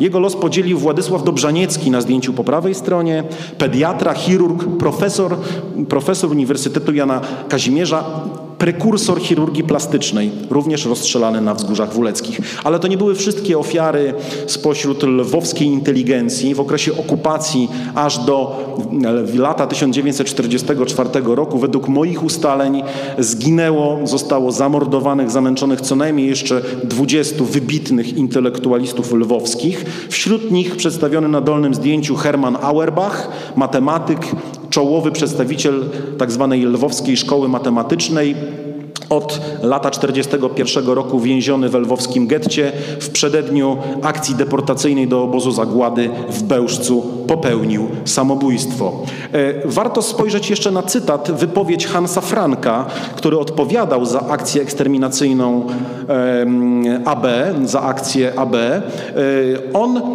w tej wypowiedzi nawiązuje do specjalnej akcji Kraków. Tam rzeczywiście to był sam początek wojny i Niemcy jeszcze liczyli się z opinią międzynarodową. Profesorowie zostali wysłani do Sachsenhausen. W tym przypadku, mówiąc kolokwialnie, nie miano się patyczkować już z lwowskimi intelektualistami i mieli oni zostać zlikwidowani na miejscu, co też się stało. Drugim takim miejscem kaźni Golgotą na Kresach Wschodnich w czasie niemieckiej okupacji był oczywiście Las Ponarski pod Wilnem, który między wrześniem 1941 a lipcem 1944 stał się grobem około 100 tysięcy mieszkańców Wilna i okolic. Przede wszystkim byli to przedstawiciele mm, mniejszości żydowskiej w Wilnie, ale wśród tych 100 tysięcy ofiar zbrodni ponarskiej znaleźli się, znalazło się przynajmniej kilku, kilka tysięcy intelektualistów oraz elit e, miasta Wilna, a wśród nich dwóch przedstawionych na tym górnym zdjęciu profesorów.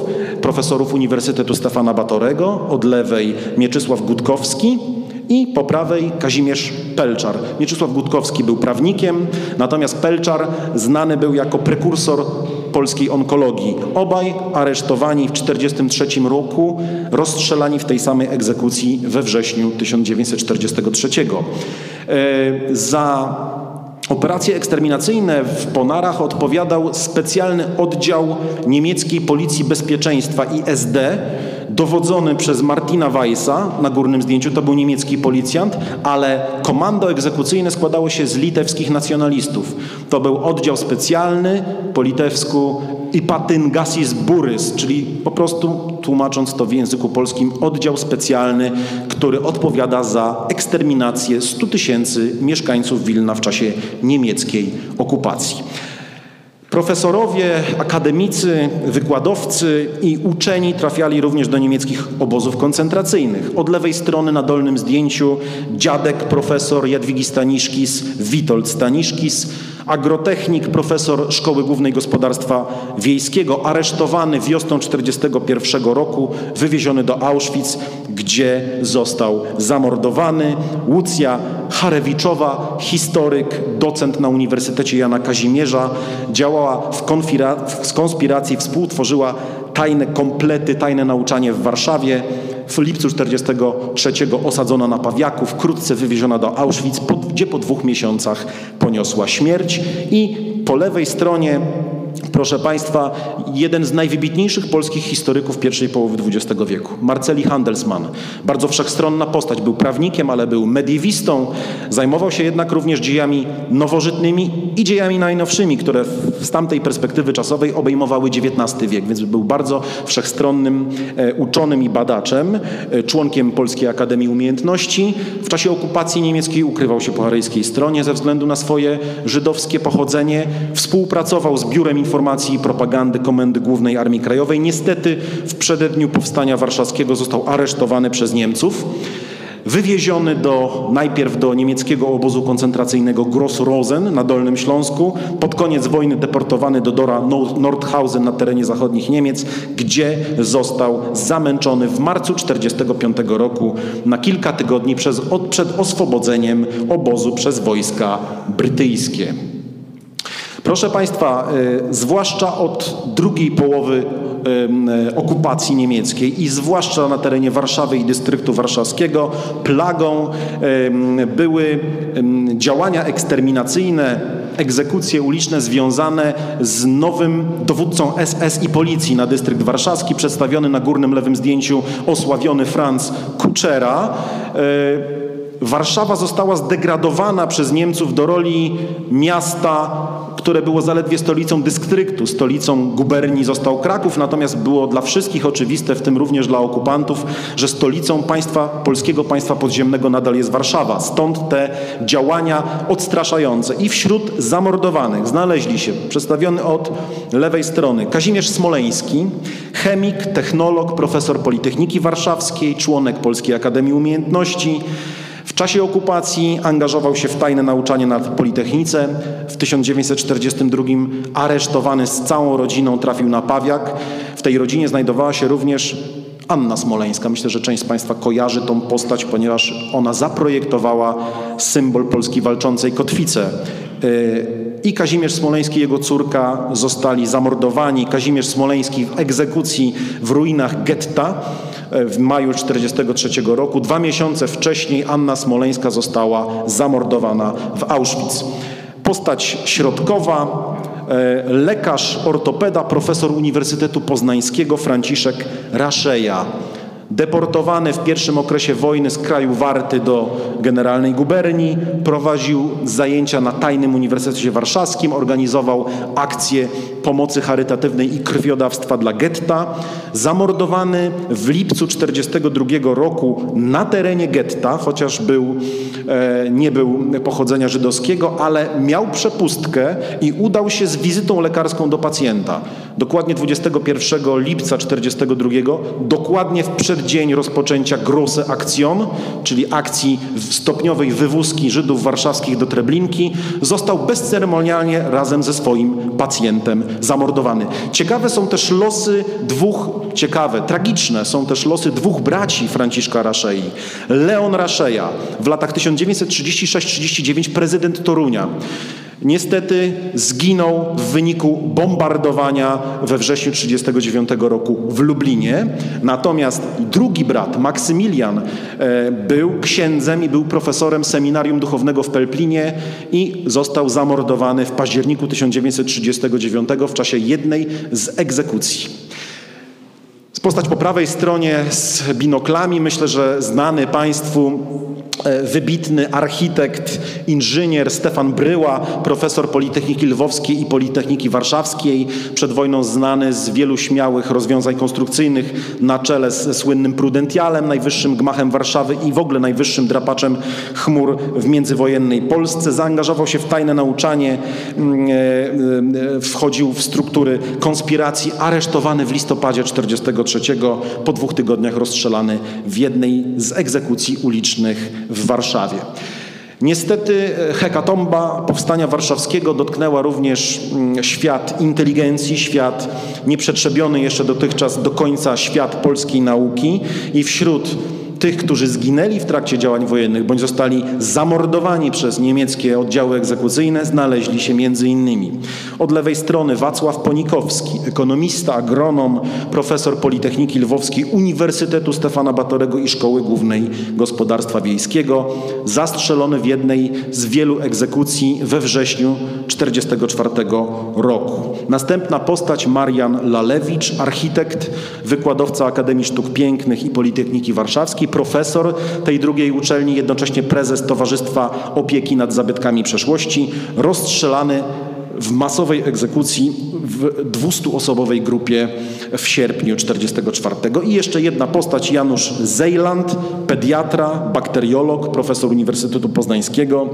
wykładał na tajnym warszawskim Uniwersytecie Ziem Zachodnich, rozstrzelany w czasie rzezi woli na początku sierpnia 1944. E, nie należy zapominać o drugim agresorze i państwie, które prowadziło politykę e, podobną, by nie powiedzieć tożsamą z polityką Niemiec. Dość wspomnieć, ja o tym miałem powiedzieć na początku, ale myślę, że e, i teraz warto wspomnieć, że od samego początku okupacji obaj agresorzy prowadzili politykę spójną i koordynowali politykę wymierzoną w polskie elity i e, politykę, która miała złamać ducha oporu w społeczeństwie. I e, jesienią 1939 i wiosną 1940 roku odbyły się łącznie przynajmniej cztery konferencje Gestapo i NKWD. E, niemiecka i sowiecka policja polityczna spotkały się najpierw w listopadzie na terenie sowieckiej okupacji w Brześciu nad Bugiem, potem w Przemyślu, natomiast w lutym i marcu 1940 roku spotkano się na terenie niemieckiej okupacji w gubernatorstwie, konkretnie w Zakopanem i w Krakowie. Wracając do zbrodni katyńskiej, w Lesie Katyńskim. W Lesie Katyńskim został rozstrzelany, przedstawiony na zdjęciu w mundurze doktor Bogdan Chrzanowski adiunkt na Uniwersytecie Jagiellońskim, członek Polskiego Towarzystwa Antropozowicznego, syn Ignacego Chrzanowskiego, który został zamęczony w styczniu 40 roku w Sachsenhausen. To pokazuje, że akcja AB, akcja inteligencja i zbrodnia katyńska miały swoje paralele czasowe i nie tylko e, czasowe. Następna postać Przedstawiona na zdjęciu obok Bogdana Chrzanowskiego to Edward Ralski, botanik, ekolog, profesor Uniwersytetu Poznańskiego, członek Polskiej Akademii Umiejętności. On został rozstrzelany w Charkowie i pogrzebany w lesie Piatichatki. Następnie na dolnym zdjęciu po lewej stronie Alfred Laniewski, prawnik, sędzia, pracownik naukowy Uniwersytetu Jana Kazimierza, znany z bardzo E, znanego, słynnego przedwojennego procesu Rity Gorgonowej z 1932 był prokuratorem w procesie Rity Gorgonowej, został zamordowany w Kijowie i prawdopodobnie jego doczesne szczątki spoczywają w lesie Bykownia. I ostatni e, przedstawiony na zdjęciu Kazimierz Rogojski, chemik, agronom, profesor UJ i Uniwersytetu Stefana Batorego, w czasie pierwszej okupacji sowieckiej odmówił podjęcia pracy na jednej z uczelni moskiewskich, został aresztowany w Mińsku i tam prawdopodobnie rozstrzelany, a następnie pogrzebany w masowych mogiłach w lesie Kuropaty. Oprócz szeroko rozumianej zbrodni katyńskiej, polscy intelektualiści, świat nauki ginęli również w więzieniach, katowniach e, sowieckich oraz łagrach. Dość wspomnieć tylko o dwóch postaciach, które tutaj znajdują się od lewej strony. Stefan Kempisty, matematyk, profesor Uniwersytetu Stefana Batorego, aresztowany, co ciekawe, przez Litwinów jeszcze na początku 1940 roku i e, osadzony w więzieniu wileńskim Łukiszki.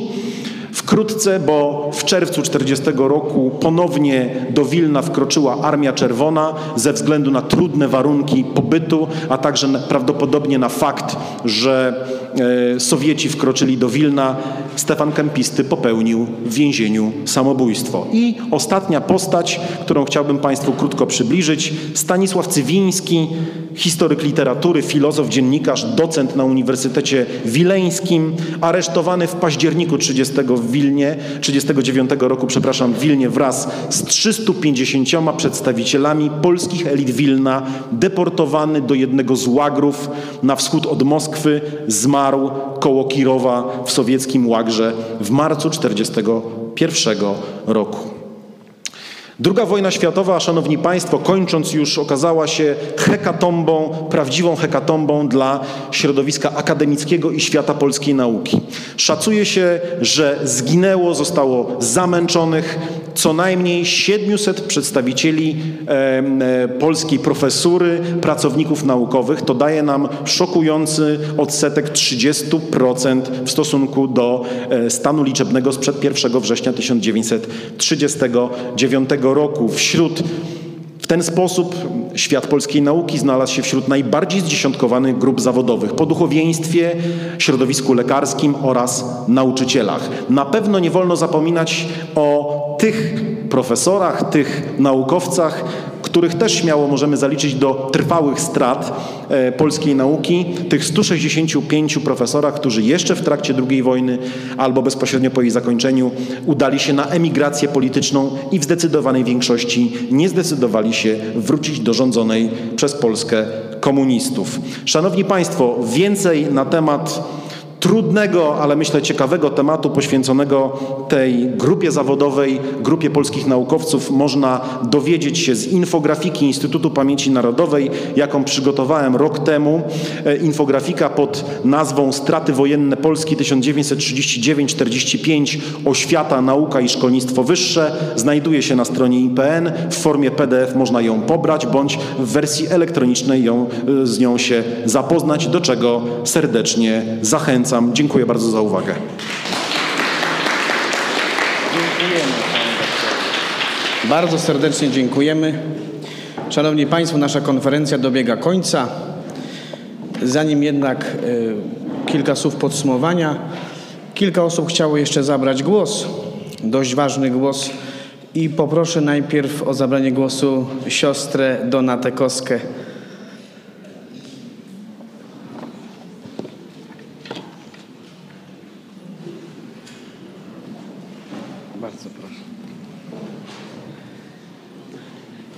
Szczęść Boże. Szanowni Państwo, zwracam się szczególnie do Państwa organizatorów. Bardzo serdecznie dziękujemy za włączenie w tegoroczne obchody 81. rocznicy odejścia do nieba naszych e, błogosławionych męczenników e, działdowskich, w tym e, błogosławionej siostry Marii Teresy Kowalskiej. Serdecznie dziękuję księdzu profesorowi Robertowi prałatowi, naszemu przyjacielowi za jakże cenną y, prelekcję. I zwracam się również serdeczną prośbą do panów doktorów z IPN-u. Może udałoby się odszukać gdzieś taki akt zgonu, jaki, jaki udało się odszukać y, dla biskupa, arcybiskupa Nowowiejskiego. Bardzo dziękuję. Szczęść Boże. Bóg zapłać. Proszę o zabranie głosu panią Marię Cieszewską.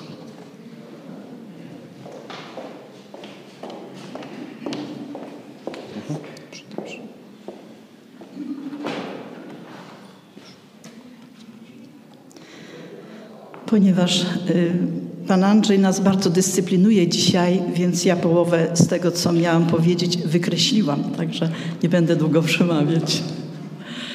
Szanowni Państwo, cieszę się, że po raz kolejny mogę gościć w tak ważnym historycznym miejscu, jakim jest zamek, a w nim Muzeum Pogranicza.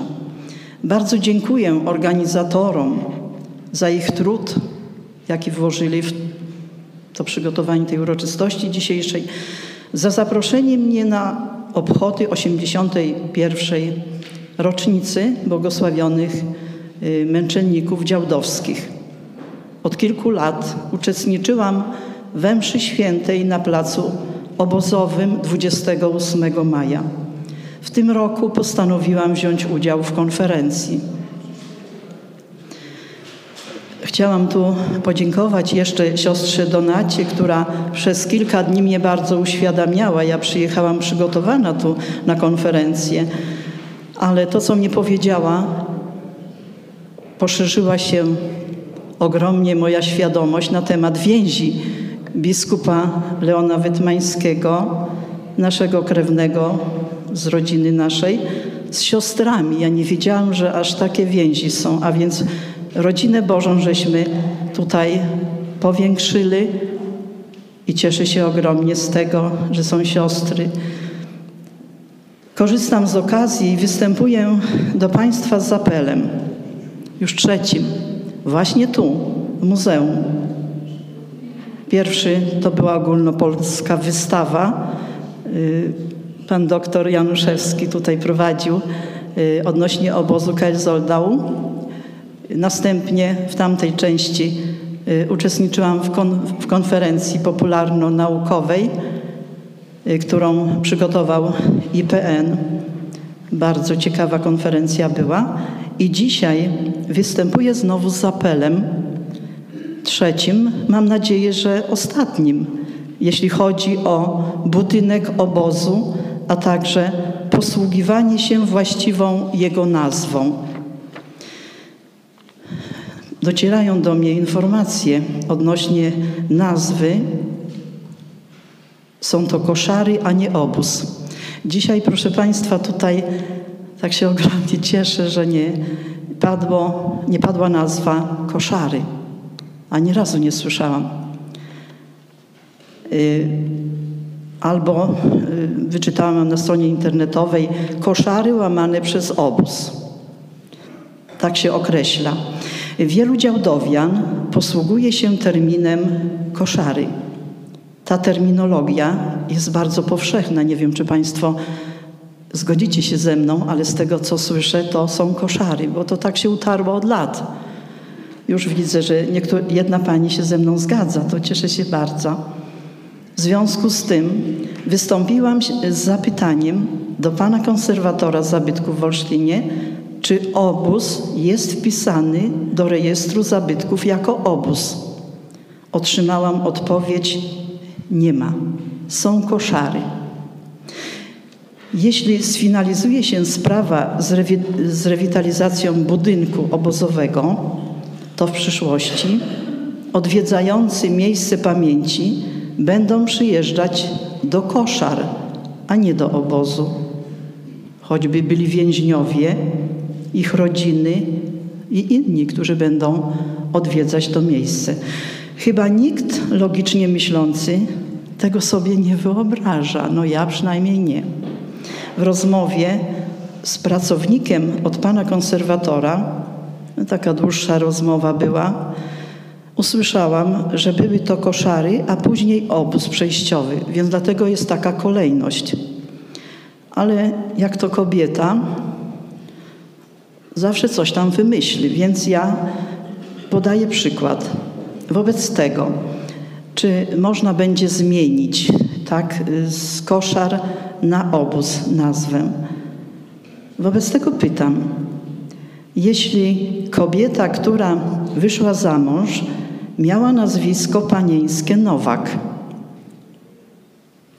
po wstąpieniu w związek małżeński nosi nazwisko Kowalska i nim się posługuje. Niby ta sama osoba, prawda? ale już nie Nowak, tylko Kowalska jako jedno nazwisko nosi. Ale ona ma dowód tożsamości na to. Y, jeśli chodzi o obóz, wszyscy jesteśmy tutaj, poruszamy się w temacie obozu. Ale czy ktoś z Państwa ma potwierdzenie na to, że jest to obóz? To jest pewna fikcja na razie, jeśli chodzi o nazewnictwo. Dlatego apeluję do włodarzy miasta Działdowa i nie tylko, aby przyczynić, poczynić jeszcze małe starania, by właściwa nazwa znalazła się w dokumentach. A wiem, że można to zmienić. Jeszcze chciałam dwa słowa, ponieważ ktoś mi powiedział, że jestem krewną biskupa Wetmańskiego, a nigdy nic nie mówię. No cóż mogę mówić? Są książki na ten temat, ale dzisiaj y, na chwileczkę wyszłam w przerwie i spotkała mnie y, młoda osoba, pani Ania, która jest ze stowarzyszenia, o tam siedzi właśnie, przemiła osoba, ze Stowarzyszenia Rodzin Katolickich w Płocku. No i zaczepiła mnie ona po prostu, tak? I dla niej takie rzeczy są cenne. Ona czekała na coś takiego.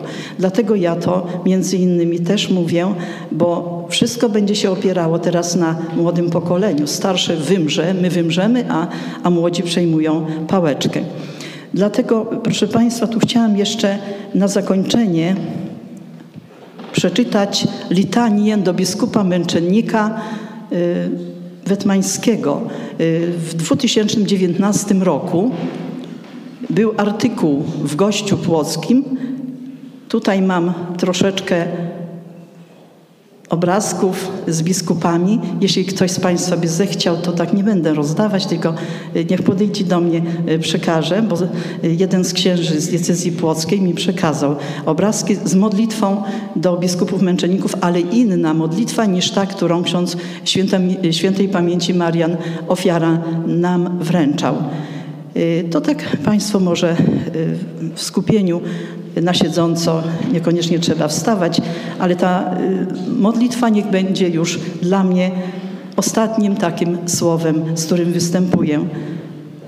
Pokorny synu Mazowsza, sumienny w spełnianiu powierzonych obowiązków, ojcze duchowny kleryków, duchowny opiekunie sióstr zakonnych, autentyczny świadku wiary, zadziwiający w swej pobożności, rozmiłowany w modlitwie, opiekunie i ojcze sierot, płocki biskupie sufraganie, twórco dzieł dobroczynnych, zatroskany o świętość życia kapłanów, upraszający łaski śmierci męczeńskiej, niosący pomoc ofiarom wojny, znienawidzony za miłość do Boga i Ojczyzny, więźniu Płocka i Słupna, potajemnie święcący kapłanów, osadzący, osadzony w niemieckim obozie, wierny towarzyszu sędziwego pasterza, torturowany i poniżany przez okupantów, sprzeciwiający się profanacji krzyża, modlący się w chwilach terroru, szykujący współwięźniów na wieczność,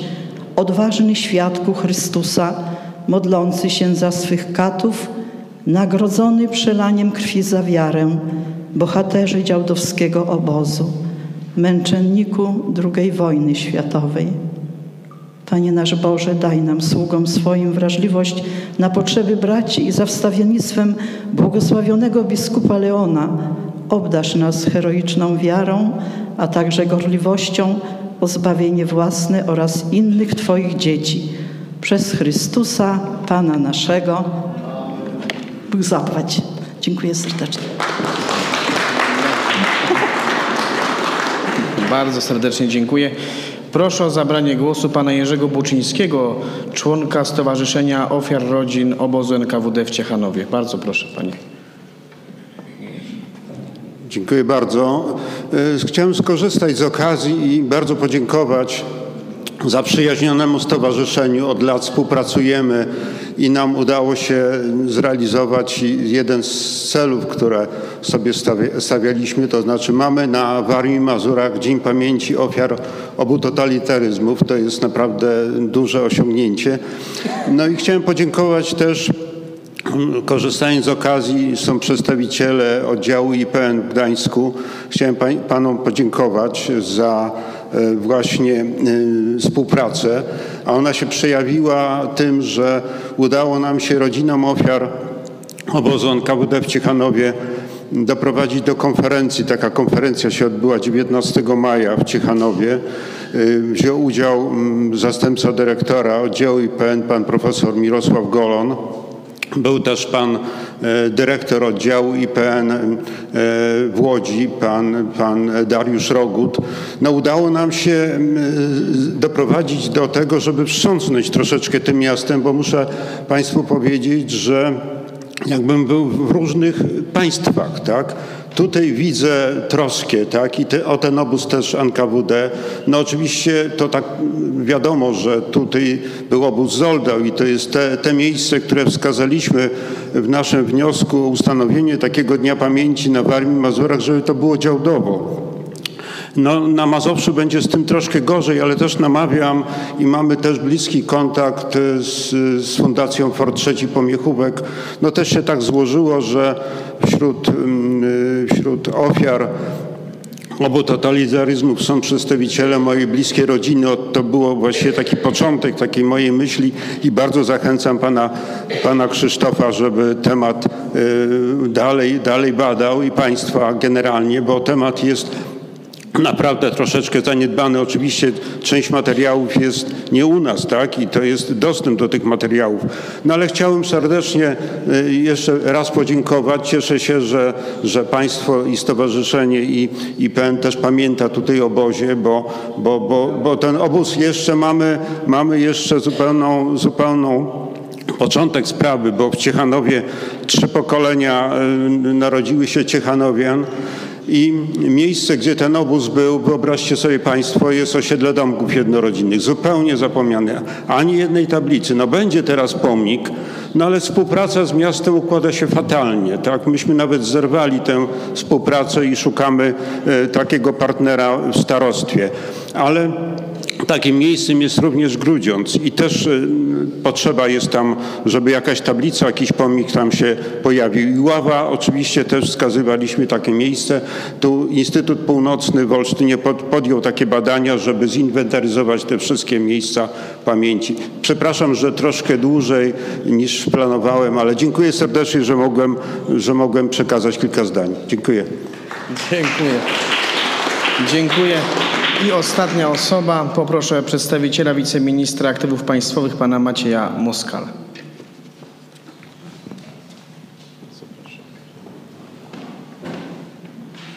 Szanowni Państwo, dwa słowa na zakończenie. W imieniu Pana Ministra Andrzeja Śliwki chciałem serdecznie podziękować za zaproszenie.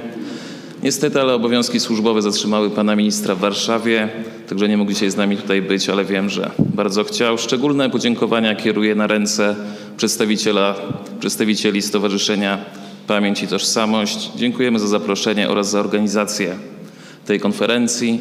Dziękuję również burmistrzowi miasta Działdowo oraz dyrektorowi Muzeum Pogranicza, którzy byli współorganizatorami. Jestem zaszczycony, że wspólnie z Państwem mogłem wziąć udział w tym wydarzeniu. Szanowni Państwo, błogosławieni męczennicy działdowscy mogą być dla nas wszystkim wzorem. Wzorem wiary, wzorem patriotyzmu oraz wzorem miłości. Miłości do Boga, do Kościoła i do Ojczyzny. I właśnie za tę miłość ponieśli oni największą ofiarę ofiarę swojego życia. Jestem przekonany o tym, że jako mieszkańcy Działdowa możemy być dumni z tego, że mamy takich wspaniałych patronów. Dziękuję bardzo.